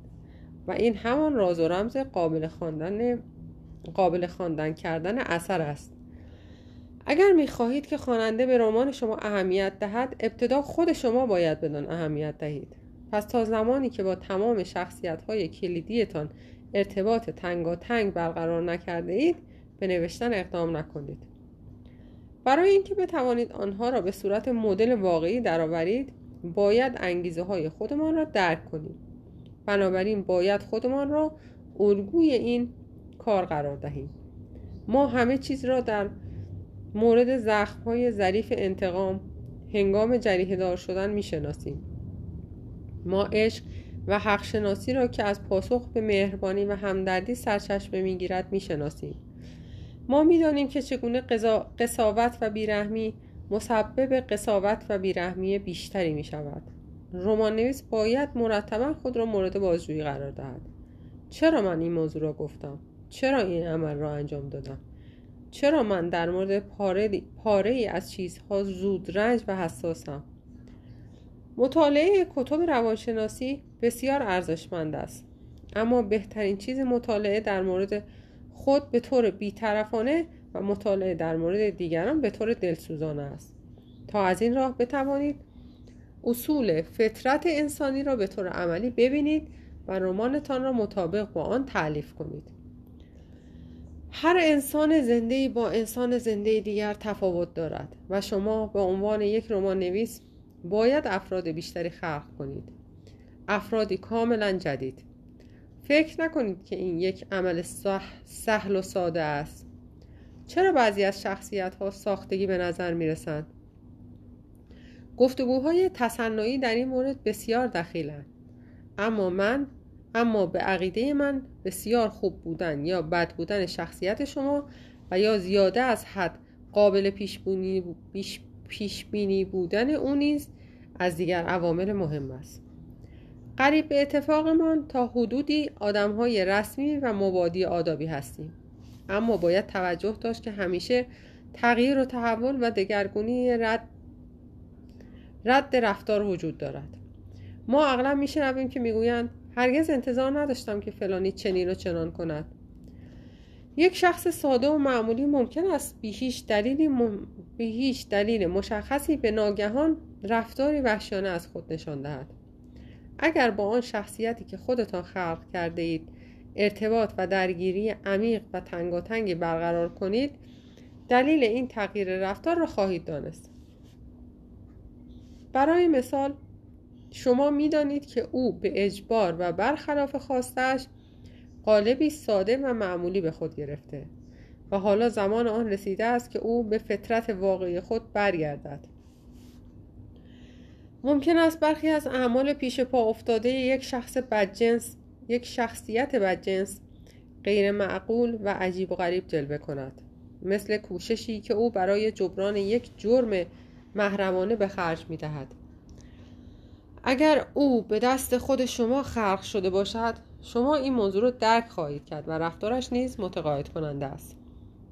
یکی دیگر از نشانه های شخصیت ساختگی این است که او در تمام سرتاسر سر کتاب به صورت یکسان و یکجور باقی میماند. در واقعیت هر چند اندک و جزئی مردم تغییر می کنند و این در نتیجه تجاربی است که کسب می کنند و همراه وقایعی که می آفرینید باید تغییراتی چند نیز به وجود آورید. شخصیت مرکزی شما باید پا به پای رمان رشد کند و روش و رفتارهای جدیدی بیاندوزد. ترجیحاً معقولتر و خردمندتر از قبل شود. من به اصطلاح معتقدم نه من به اصلاح معتقدم نه به انحطاط. برای اینکه بتوانید شخصیتی را به طور کامل در ذهن رشد دهید باید زمان قابل ملاحظه ای را به اندیشیدن یا شاید یادداشت برداری های فراوان اختصاص دهید.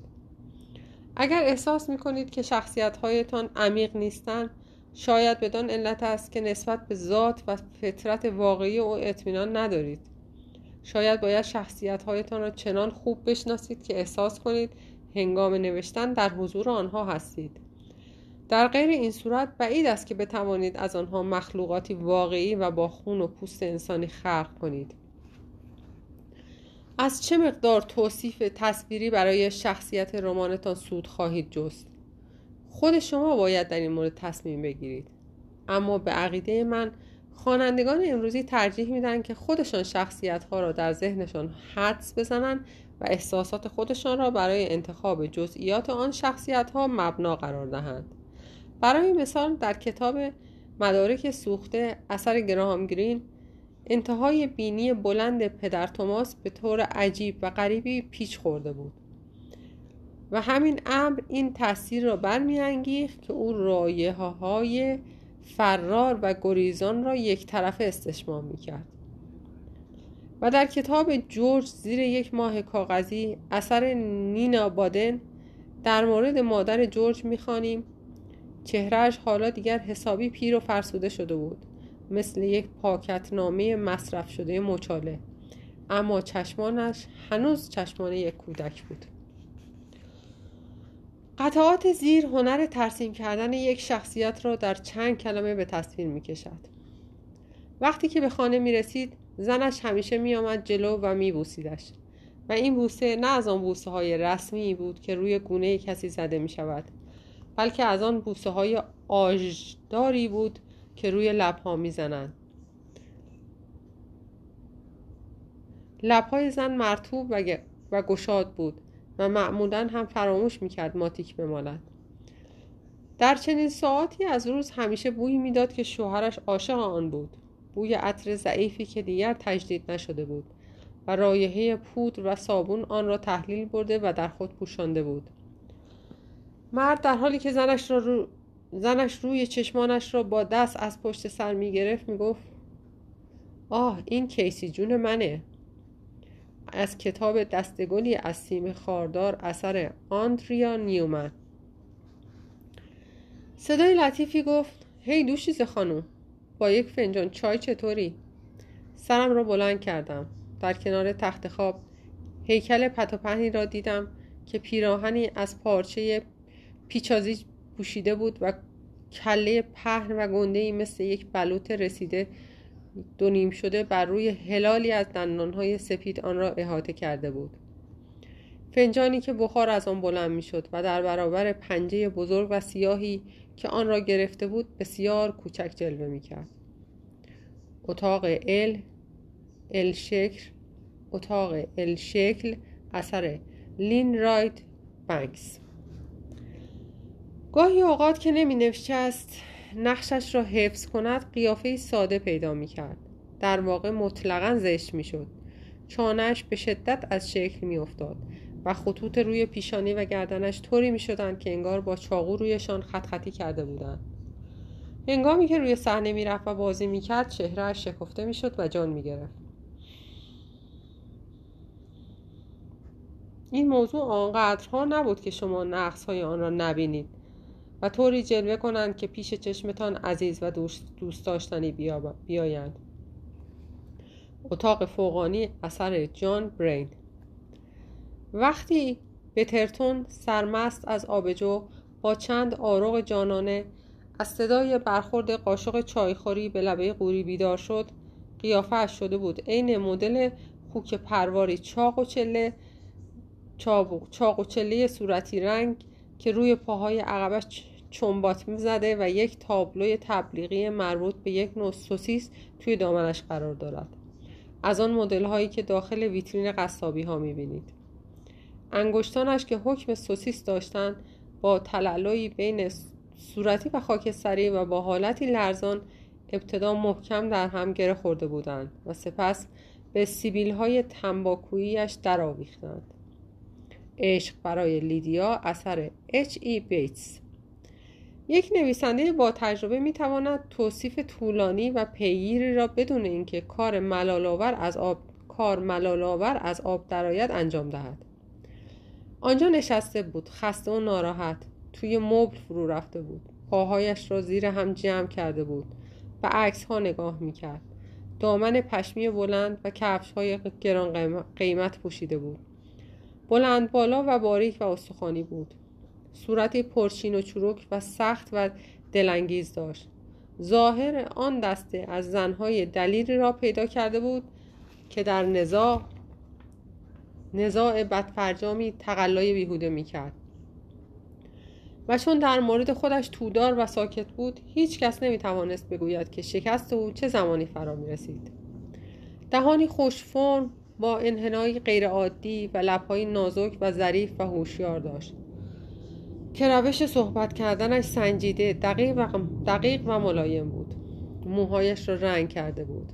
موها به مرور زمان رنگ باخته رنگ باخته و از قهوه‌ای به خاکستری, خاکستری کدر مایل به زرد خردلی خردلی زشتی تغییر یافته بود. و همین خاطر آن را رنگ کرده و به صورت اولیش یعنی قهوه‌ای درآورده بود. این تنها نقطه ضعفش بود. نقطه ضعفی که نسبت به آن کاملا واقع بین بود. به طوری که سالها پیش یک روز نزد فرانسیس اعتراف کرده بود که وقتی موهایش را رنگ نمی کند قیافهش می شود اینهو ساهره اندور. گفته بود چه کسی دلش می خواهد اینطور قیافه ای داشته باشد؟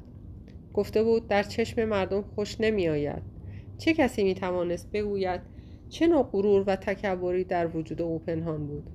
بدون تردید او همیشه کفش های بسیار گران قیمت می پوشید. حالا را نگاه نکنید که آنها را زیر پای پاهایش قایم کرده و از نظر پنهان داشته بود. اقلیم طلا اثر مارگارت دریبل. در این قطعه من شدیدا مجذوب اشاره دوم نویسنده به کفش های گران قیمت شدم.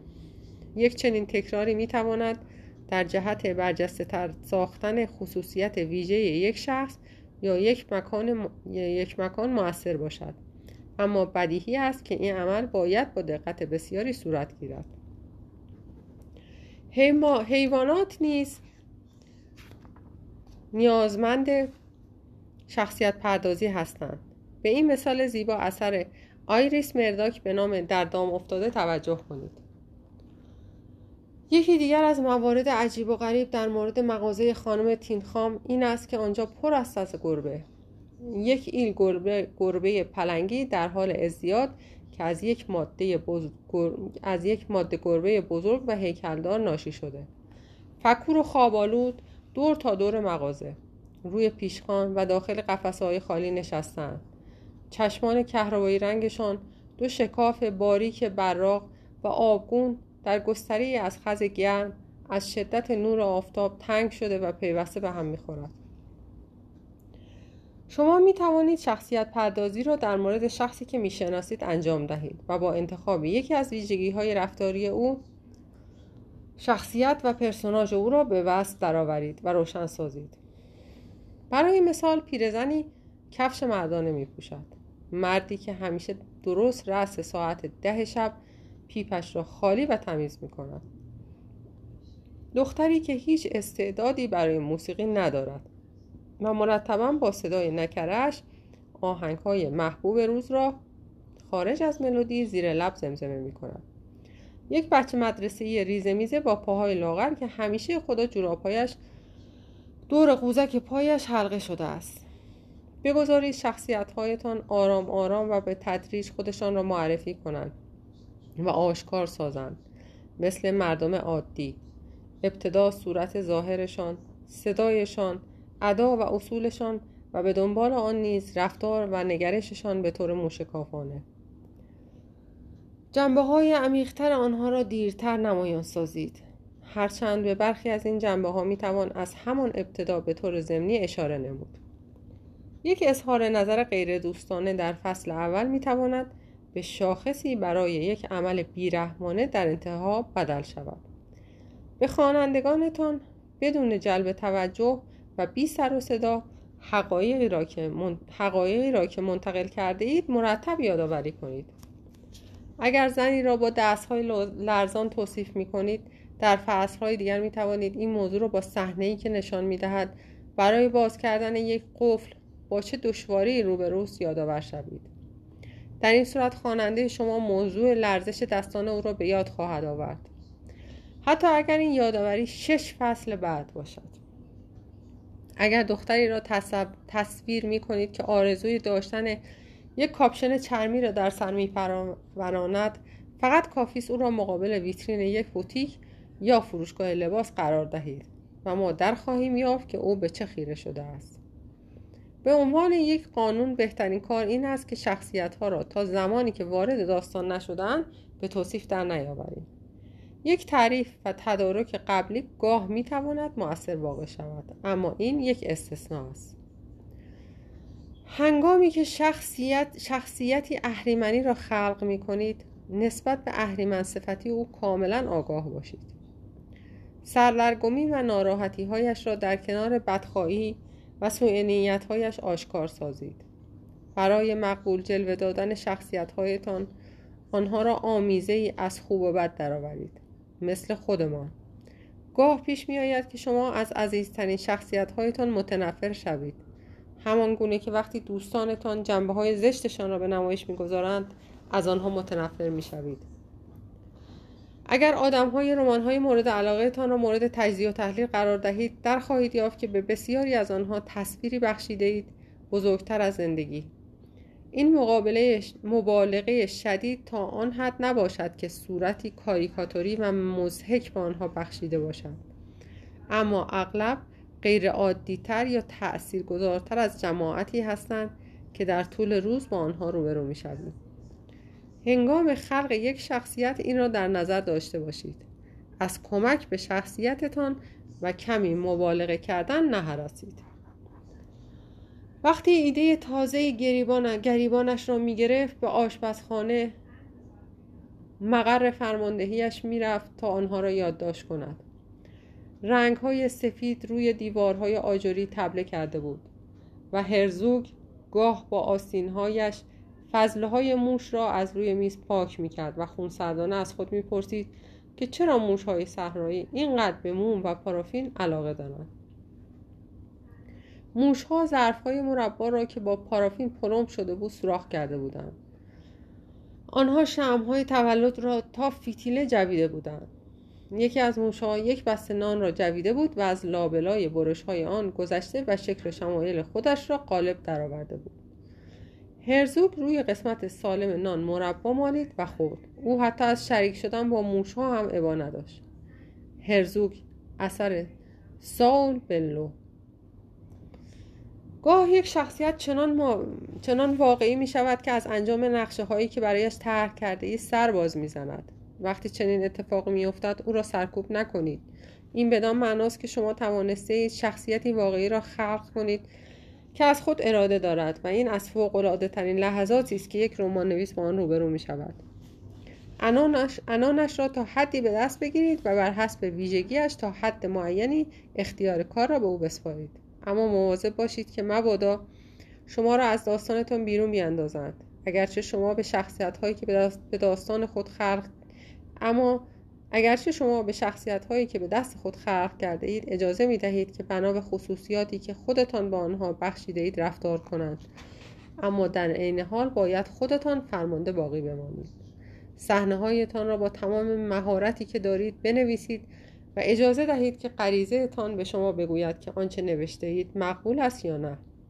خلق شخصیت های تخیلی هسته و مرکز رمان نویسی محسوب می شود و امکانات نامحدود و بی انتهایی دارد. کتاب فن رمان نویسی فصل شش گفتگو.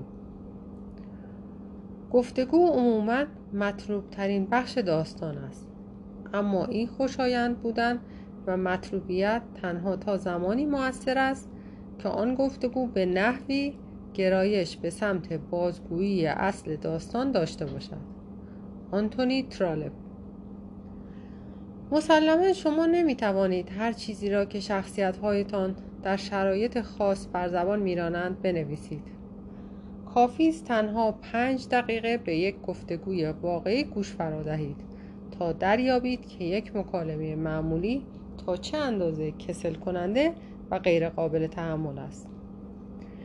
باید اضافه صحبت ها را بزنید و ویرایششان کنید. و آنها را به سمت و سوی سوق دهید که برای پیشبرد داستان و تعریف و تعیین شخصیت آن ضروری است. ممکن است دلیل بیاورید که برای مشخص کردن یک شخصیت شخصیت خسته کننده باید به او اجازه داد که خسته کننده باشد. اما اشکال سر این است که با چنین کاری خواننده نیز خسته و کسل خواهد شد. برای رفع این اشکال می توان بی آنکه نیازی به ملال آور کردن گفتگوها باشد آن شخص را کسل کننده نشان داد. در این مورد تنز و کشمکش می توانند مفید به فایده باشند. اما چنانچه برای چنین کاری با مشکل روبرو شدید با خواننده این جمله از گوستاف فلوبر امیدوارتر و با قوت قلب بیشتری به کار ادامه دهید. هرگز در عمرم هیچ چیز سختتر از مکالماتی که پر از مطلب جزئی و پیش پا افتاده است ننوشتم. همین صحنه میهمانخانه تا آنجا که یادم است گمانم سه ماه وقتم را گرفت. سر نوشتن آن گاهی اشک ریختم احساس درماندگی کردم. هر خط از گفتگو را باید به دقت برای شخصیت مورد نظر انتخاب کرد و قالب تون او, او قالب تن او درآورد. در یک رمان خوب معمولا از خود جملات به تنهایی می‌توان گوینده را شناخت. هر شخصی کلام خاص و روش معینی برای بیان اظهاراتش دارد. در اینجا برای نمونه 20 نوع بله آورده ایم تصور کنید از فردی خواسته اید که در نیمه بازی را ببندد. او در جواب ممکن است بگوید بله باشه. خوب خوبه. خیلی خوب. به روی چشم چشم. چرا که نه؟ هرچی شما بفرمایید. با کمال میل. ببخشید. هم اطاعت. بردیده منت. امرتان مطاع. کیه که بگه نه؟ البته خواهش می‌کنم. با کمال معذرت. عجب. ممکن است او تنها با سکوت که دلالت بر پاسخ مثبت دارد و موافقت خود را به این شکل نشان دهد. شما باید بدانید که شخصیتتان کدام یک از این پاسخها را به کار خواهد برد. البته باید توجه داشت که هر کدام از این پاسخها به شخصیت تقاضا کننده بستگی دارد. همین شخص ممکن است در پاسخ به زنی که تقاضا کننده است بگوید با کمال میل اما در جواب شخص دیگری بگوید آغاز داستان فارغ و تحصیل اثر نویسنده آمریکایی چارلز وب را مطالعه کنید و به تفاوت بین شخصیت ها توجه نمایید. در یکی از روز روزهای ماه جوان بنجامین برادوک از دانشکده شرقی کوچک فارغ و تحصیل شد. همون روز با هواپیما راهی خانه شد. شب خانواده به افتخارش یک مهمانی ترتیب دادند ساعت هشت شب شده بود و اکثر مهمان ها آمده بودند. اما بنجامین هنوز از اتاقش که در طبقه بالا قرار داشت پایین نیامده بود. پدرش پای پله ها ایستاد و صدایش کرد ولی هیچ پاسخی از سوی او نشنید. دست آخر شتابان پله ها را دوتا یکی کرد و تا انتهای سرسرا رفت. در اتاق پسرش را باز کرد و گفت بن. پدر گفت شما بروید بعد خودم میایم پایین. اما بن همه میهمان ها آمدند همگی منتظرند. گفتم که بعد خودم میایم پایین. آقای برادوک داخل اتاق شد و در را پشت سر خود بست و گفت چی شده بن؟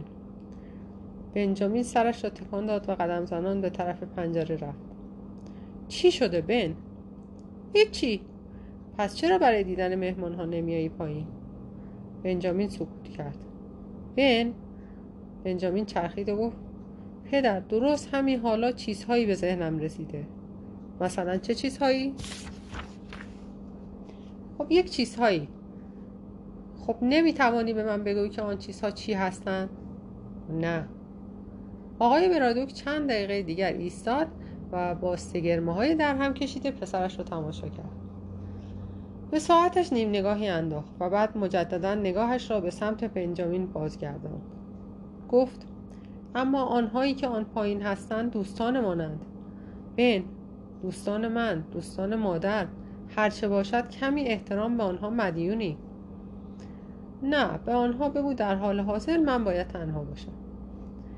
ببینید که این قطعه ادبی که ارزش توجه کردن هم دارد چگونه با سادگی داستانی خود در پیوند با آن گفتگوی خشک و بیروح تا چه اندازه به خلق هیجان و تنش داستان کمک می‌کند؟ آیا شما مجازید تا چه اندازه گفتگو در کتابتان عرضه کنید؟ در این خصوص نمی‌توان هیچ رهنمود ساده ای داد. اما از آنجا که امروزه و در عصر نمایش های تلویزیونی ما به شخصیت هایی که تقریبا تمام مدت صحبت می کند خو گرفته ایم به گمان من ضروری است تا بخش قابل ملاحظه ای مثلا سی درصد از کتاب را به گفتگو اختصاص دهیم. اما توجه داشته باشید که آن را باید تا آخر روشن واضح و سرگرم کننده حفظ کنید. گفتگو در رمان خوب آری از چیزهای غیر ضروری است. برای ارشاد شدن گفتگوهای رمان‌های موفقیت آمیزی را که آرزومندید روزی بتوانید نظیرشان را بنویسید بخوانید و مورد تجزیه و تحلیل قرار دهید. همیشه گفتگوها را با صدای بلند بخوانید. این امر به شما کمک می کند تا نقیصه ها آشکار شوند. از عبارات تصنعی و رسمی در صحبت های معمولی بپرهیزید. دقت کنید که شخصیت هایتان طوری حرف نزنند که آدم گمان کند دارند یک مقاله ادبی می‌خوانند و یا مشغول میتینگ دادن هستید. اینکه شخصیت داستانتان حامل صدای نظریات مورد علاقه شما باشد خطری است بزرگ.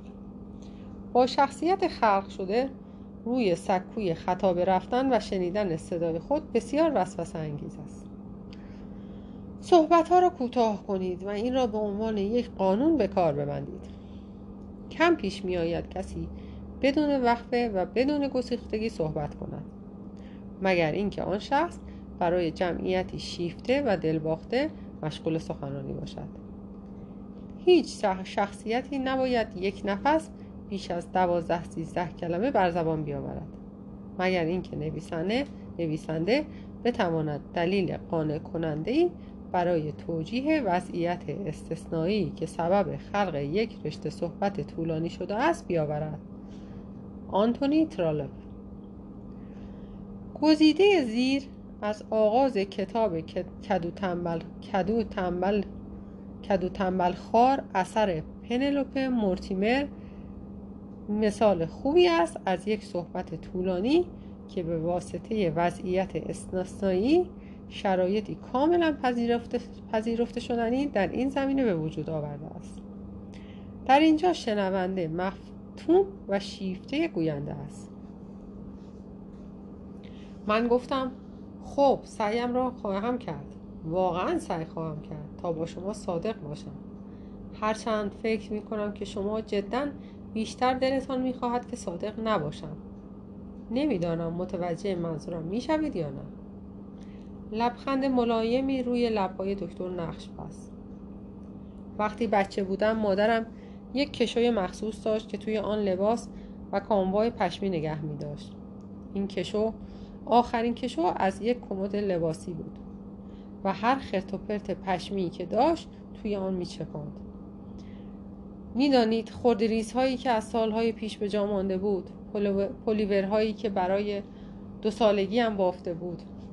بله این کشو پر از آتاش های پشمی بود. در همه رنگ. در بعد از ظهرهای بارانی مادرم مجبورم می‌کرد تا آن کشو را مرتب کنم.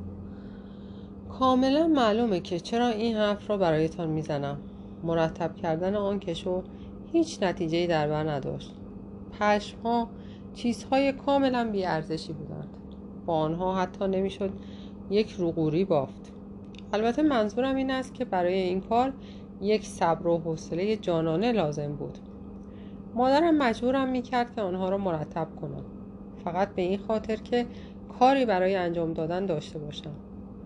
مثل زندانی ها که مجبورشان می‌کنند یک چاه بکنند و بعد هم دوباره آن را پر کنند.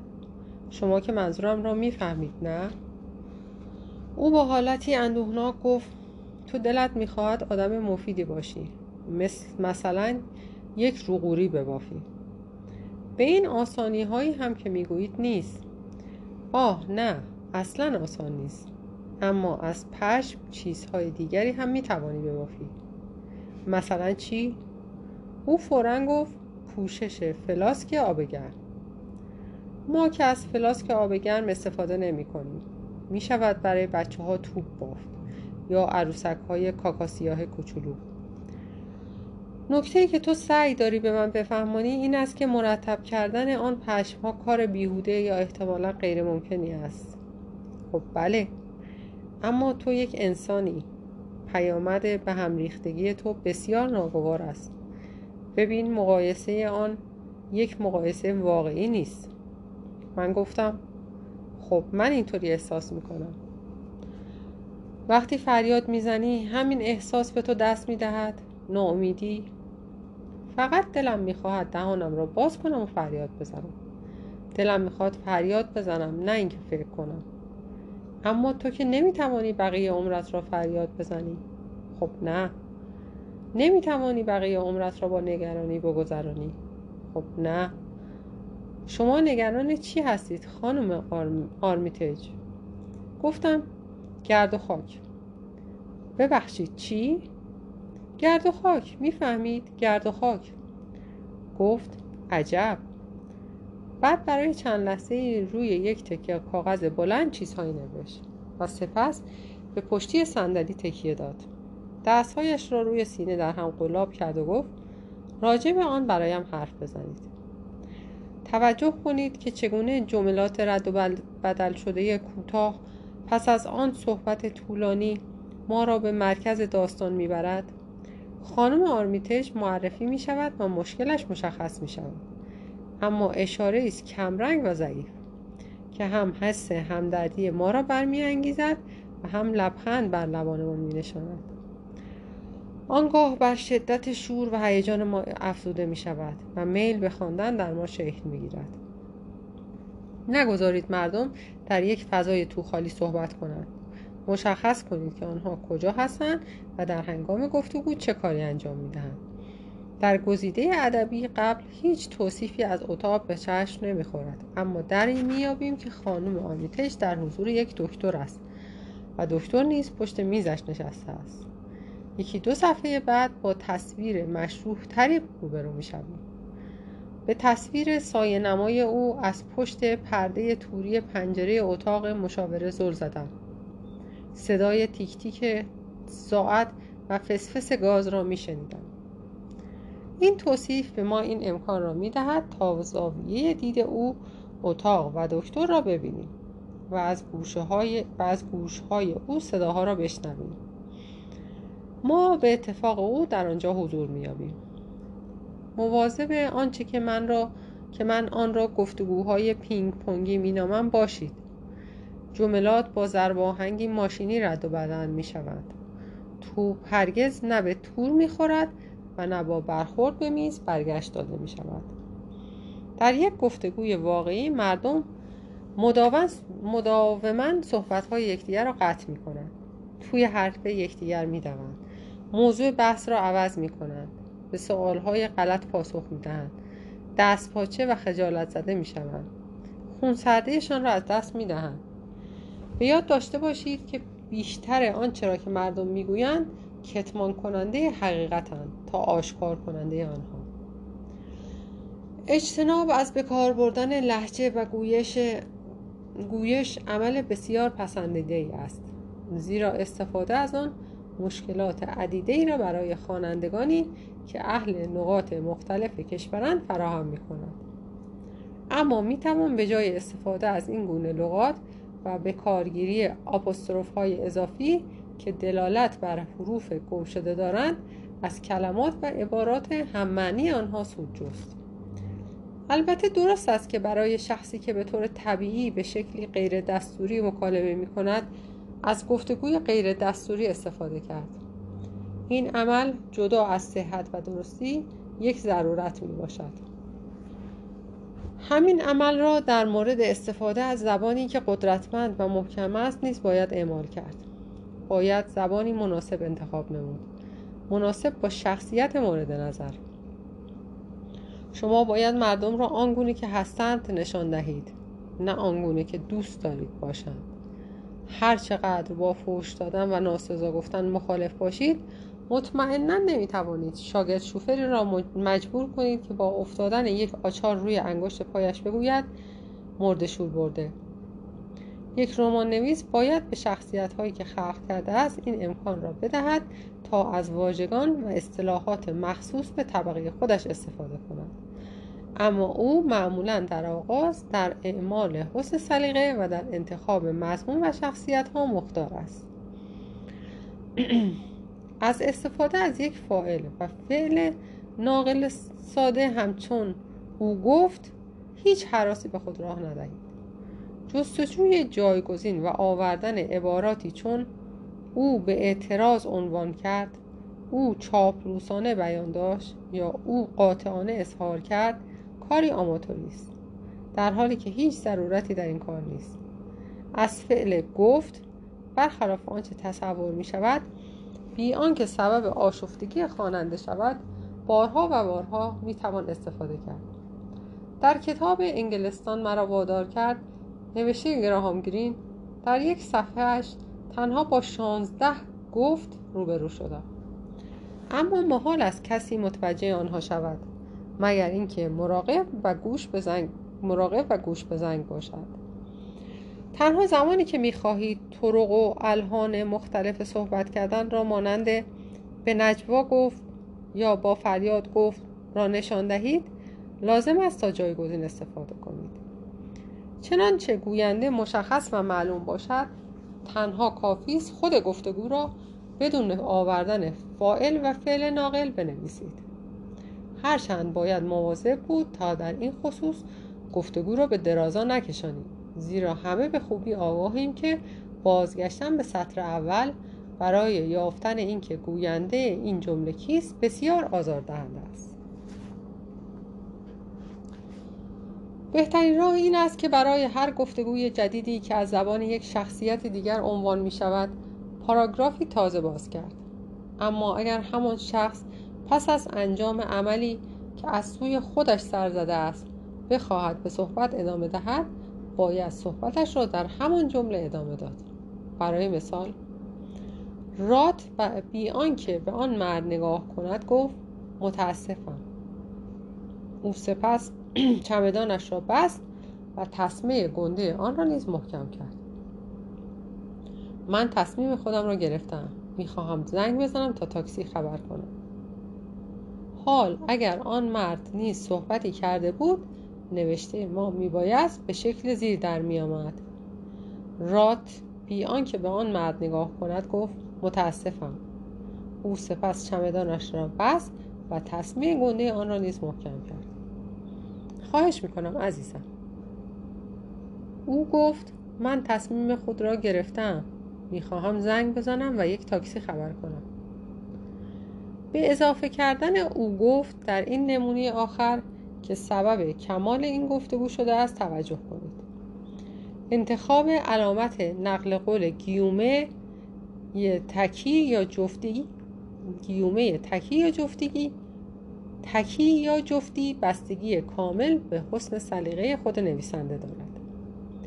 در این خصوص هر ناشری سلیقه و پسند خود را دارد.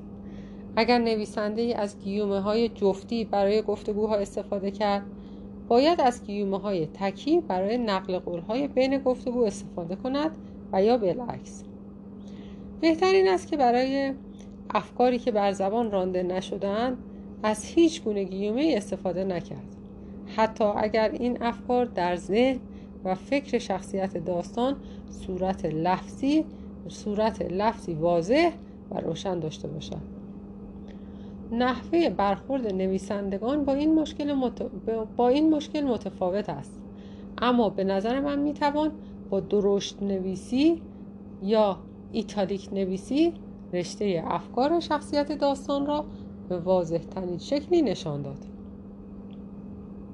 برای مثال او با خود اندیشید چطور حقیقت را به او بگویم. برای یادگیری این فنون و نیز طرز ترسیم گفتگوها در کتاب هیچ راهی بهتر از مطالعه کارهای منتشر شده رمان نویسان نوین خوب نیست. من بر روی کلمه نوین تاکید دارم. زیرا برای نزدیک شدن به فن نویسندگی باید امروزی شد. تا بتوان نظر ناشرها را به سوی خود جلب نمود. کتاب فن رمان نویسی قسمت هفت.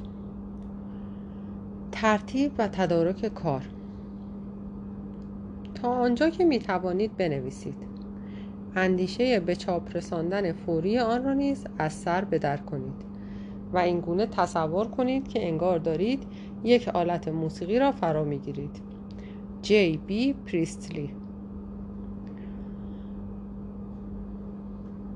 ترتیب و تدارک کار همچون برنامه ریزی یک موضوع بسیار شخصی است و من تنها می توانم توصیه های اندکی را که ممکن است به فعالیت های نویسندگیتان نظم و ترتیب موثرتری ببخشد به شما منتقل نمایم. زمان بندی. باید به هر نحوی شده است حداقل یک ساعت در روز را به نوشتن دائمی و ثابت خود اختصاص دهید. سه ساعت در روز مدت زمان ایدئالی است. چنانچه کارتان تمام وقت است البته مراقبت از امور خانه نیز به حساب کار تمام وقت گذاشتم. باید بین چکاوک شدن و جغ شدن یکی را انتخاب کنید. یعنی اینکه با... یا باید از صبح زود و یا به همان نسبت از نیمه شبها برای نوشتن بهره بگیرید. خود من یک چکاوکم و هنگامی که پسرم کوچک بود صبحها ساعت چهار و نیم از خواب بر می‌خواستم کنار آب گرم کن توی آشپزخانه کز می‌کردم و مدت دو ساعت تا وقت بیدار شدنش می نوشتم. زود برخواستن همیشه برایم دشوار بوده است. اما همین که دست و صورتم را با آب سرد شستم و چای دم کردم دیگر ساعت و زمان برایم مهم نیست. آنچه برایم اهمیت پیدا می کند پیشرفت کتاب است. من هنوز هم صبح زود از خواب برمیخیزم. به خودم عادت دادم که تنها شش یا هفت ساعت در روز بخوابم. و اگر نگاه داشتن وقت برایتان یک مشکل بزرگ است جدا به شما توصیه می کنم که تجربه مرا به کار ببندید. بهتر است برای نوشتن از زمانهای کوتاه و منظم استفاده کنید. تا زمانهای طولانی و طاقت فرسا و نامنظم. اگر قصد به پایان رساندن رومانی را دارید لازم است که خودتان را به کار منظم عادت دهید. سودمندترین شیوه انتخاب مناسب ترین زمان و مشخص کردن مدت زمانی است که می توانید در طول روز به نوشتن اختصاص دهید. همین که در مورد آن تصمیم گرفتید با جدیت و ریاضت به آن بچسبید و رهایش نکنید. ممکن است مجبور شوید از مطالعه و تماشای تلویزیون کمی بزنید و یا تفریحتان را محدود کنید. خیشان و آشنایانتان باید یاد بگیرند که به برنامه زمانبندی شما احترام بگذارند و هنگامی که مشغول نوشتن هستید از مزاحمت پرهیز کنند. احتمالا محبوبیتتان را نزد آنهایی که نمی‌فهمند. نوشتن یک نوشتن یک کتاب چه کار طاقت فرسایی است؟ تا زمانی که رمانتان منتشر نشده است. از دست بدهید. اگر واقعا قصد رمان نویس شدن دارید به کمی از خودگذشتگی و ایثار نیاز دارید. اما اگر این موضوع را به خوبی درک کرده باشید احتمالا خودتان را برای این از خودگذشتگی و ایثار آماده کرده اید برای من نوشتن یک رمان دو سال طول می کشد اگر در شش ساعت کار روزانم بتوانم دو هزار کلمه بنویسم از شادی در پوست خودم نمی گنجم. معیار معمول نوشتن من به طور متوسط حدود 750 کلمه است. این نشانگر این نشانگر این امر است که من می توانم حدودا هر پنج ماه یک کتاب بنویسم. اما از برکت تحول غیرمنتظره در شخصیت یا پیرنگ داستان نویس داستان داستان نویسنده ممکن است مجبور شود کار یک ماهش را مجددا بازنویسی کند. ممکن است تمام فصل ها نامربوط از آب درآیند و نویسنده مجبور شود یا آنها را پاره کند و یا مجددا روی کاغذ بیاورد. با وجود این من معتقدم که هیچ کدام از اوقاتی را که صرف مبارزه با کتابتان کرده اید بیهوده هدر نداده اید. اشتباه و خطای شما بخش لازم و سازنده این شغل می باشد. تنها اندکی از نویسندگان می توانند بدون آزمون و خطای پیوسته و دائمی کاری رضایت بخش و مناسب ارائه دهند.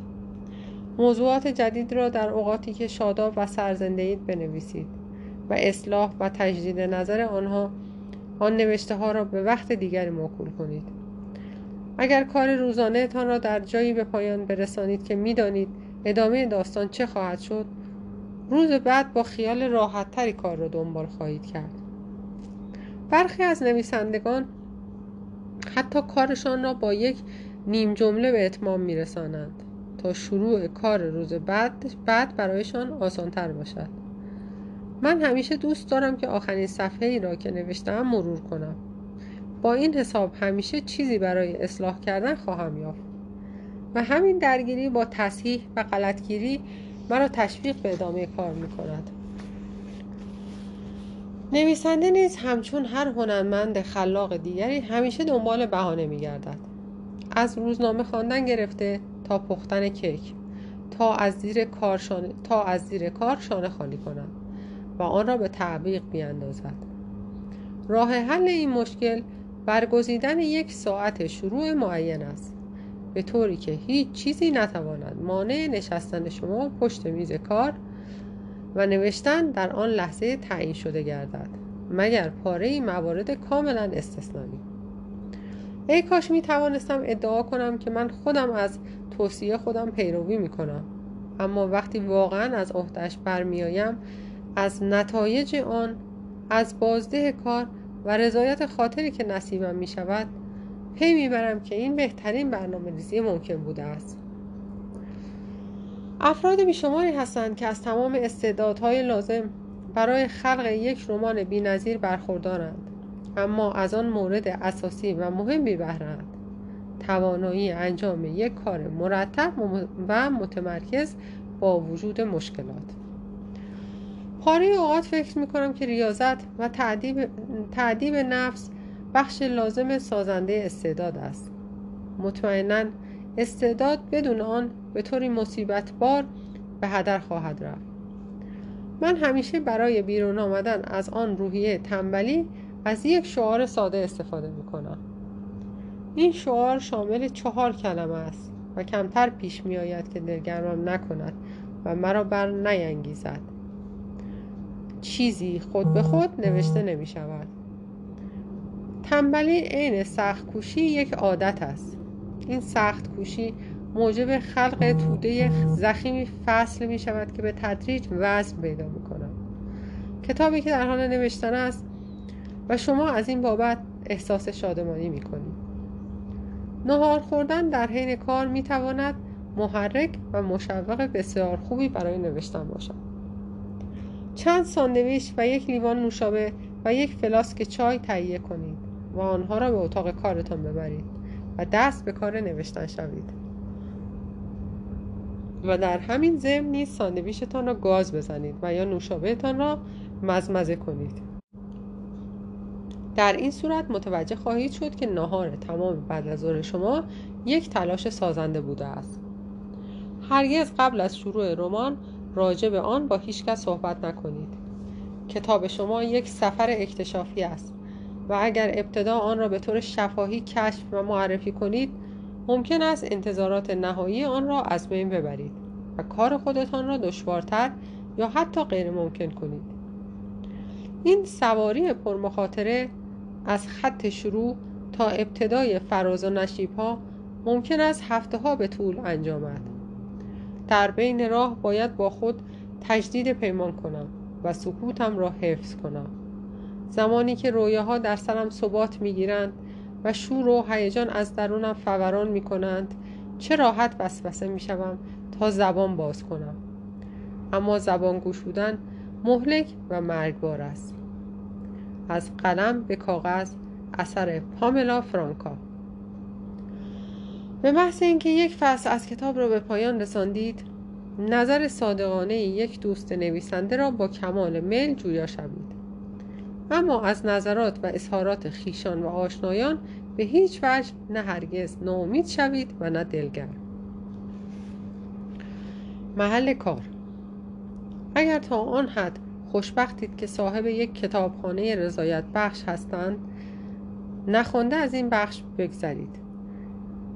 اگر تا این حد خوشبختید که صاحب یک کتابخانه رضایت بخش هستید نخونده از این بخش بگذرید.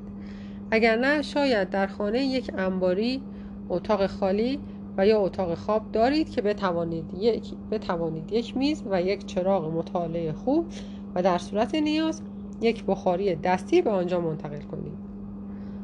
به گمان من کلبه ای در یک باغستان محلی بسیار آرمانی است.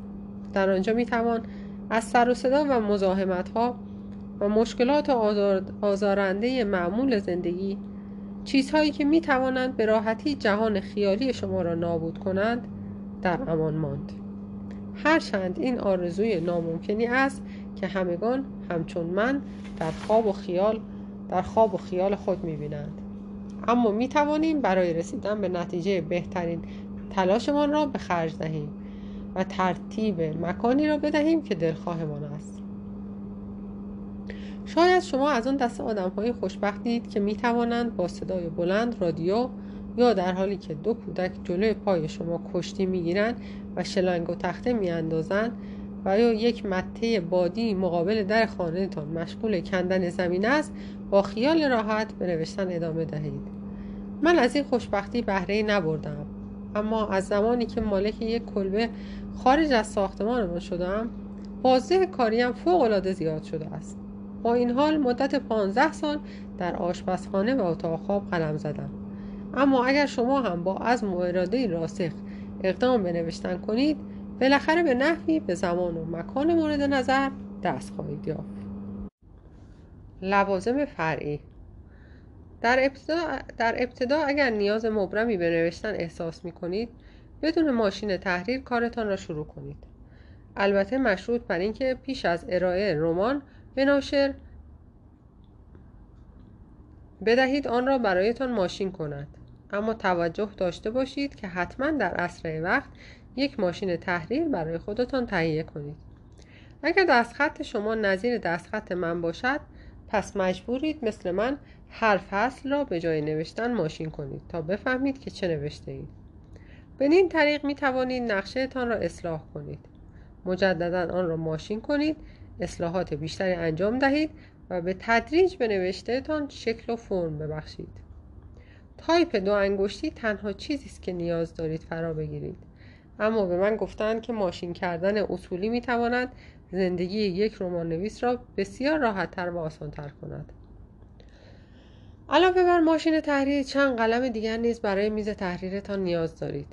اینها وسایل کاملا شخصی این حرفه اما با این حال برای تحریک اشتهای شما و دست به قلم کردنتان هم که شده آنها را فهرستوار می نویسم دفتر یادداشت. تعدادی مداد. خودکار یا خودنویس؟ مداد تراش. گیره کاغذ. کاغذ تحریری. مثلا آچار. کاغذ کاربن. پاک تایپ. نوار یا لاک برای تصحیح. بروس برای تمیز کردن ماشین تحریر و بریده های کاغذ. بریده کاغذ را معمولا می توانید به قیمت ارزان از چاپخانه ها یا دفاتر روزنامه ها تهیه کنید. شاید شما ترجیح می دهید که رمان تکمیل شده تان را به یک ماشین نویس حرفه‌ای بدهید تا اینکه خودتان شخصا به نبرد با ماشین تحریر بپردازید. در این صورت عاقلانه این است که ماشین نویسی را برگزینید. ماشین نویسی را برگزینید که از جانب شخص مورد اعتمادی معرفی و توصیه شده باشد. به هر حال برای ابتکار برآورد هزینه کنید. به هر حال برای, برای این کار برآورد هزینه کنید. برخی از ماشین نویس ها کاغذ و هزینه های دیگر را شامل دستمزد تقریبی می کنند و برخی نه. بنابراین پیشاپیش در این مورد اطمینان حاصل کنید. کتاب های مرجع و واژه‌نامه ها برای یک رمان نویس از ارزش بسیاری برخوردارند. یک دایره المعارف همیشه می‌تواند مثمر ثمر باشد. اما چنانچه مشغول نوشتن یک رمان مستقیم هستید کتابخانه های عمومی می تواند مرجع مناسبی برای تحقیق شما باشد. به هر حال کتابدارها عموما بسیار سودمندند و راهنمایان خوبی برای یافتن همه نوع منابع اطلاعاتی هستند. هرگز نسبت به امتیاز عضویت در کانونهای نویسندگی بیتوجهی نشان ندهید. مگر اینکه خودتان یک تکرو موفق باشید. برای شناختن چنین کانونهایی می توانید به کتابخانه های محلی رجوع کنید. جدا از انتقادهایی که ممکن است دریافت کنید پاره از این انتقادها با ارزش صادقانه و سازنده در چنین جلسات مرتبی مطالب بسیاری با دیگر, با دیگر نویسنده ها بحث و گفتگو می شود اگر تنبل و کم تحرکید حضور در چنین مجالسی می تواند یک محرک و مشوق موثر برایتان باشد. در میان گذاشتن و سهیم کردن مشکلات با یک شخص می تواند مایه تسلی خاطر شما گردد و احتمالا در این کانون ها موفق به یافتن دوست با ارزش دوست با با ارزش که بتواند راجع به مسائل مربوط به این فن با یکدیگر تبادل نظر کنید خواهید شد. محافل نویسندگی معمولا با انتقادهای زیادی یا حتی تمسخر روبرو می شود اما من خوب می دانم که وقتی یک نوآموز بودم بدون راهنمایی محافل محلی هرگز نمی توانستم تا این حد سریع به موفقیت البته اگر بشود اسمش را موفقیت گذاشت دست یابم. دوستان بسیاری دارم که در این خصوص با من هم عقیدن امروزه با وجود ادیتورها یا ویرایشگرهای رایانه‌ای کمتر از ماشین تحریر استفاده می شود. به جای ماشین تحریر می توانید یک رایانه تهیه کنید و با فراگیری نرم افزارهای ویرایشگر به راحتی نوشته های خود را تایپ و ویرایش و صفحه بندی کنید. با فراگیری رایانه و یکی از این برنامه ها به, به ماشین تحریر لاک نوار تایپ پاککن تایپ کاغذ کاربن و غیره نیازی نخواهید داشت. مهمتر اینکه هرگز لازم نیست که متن نوشته شده را دوباره یا سه باره تایپ کنید.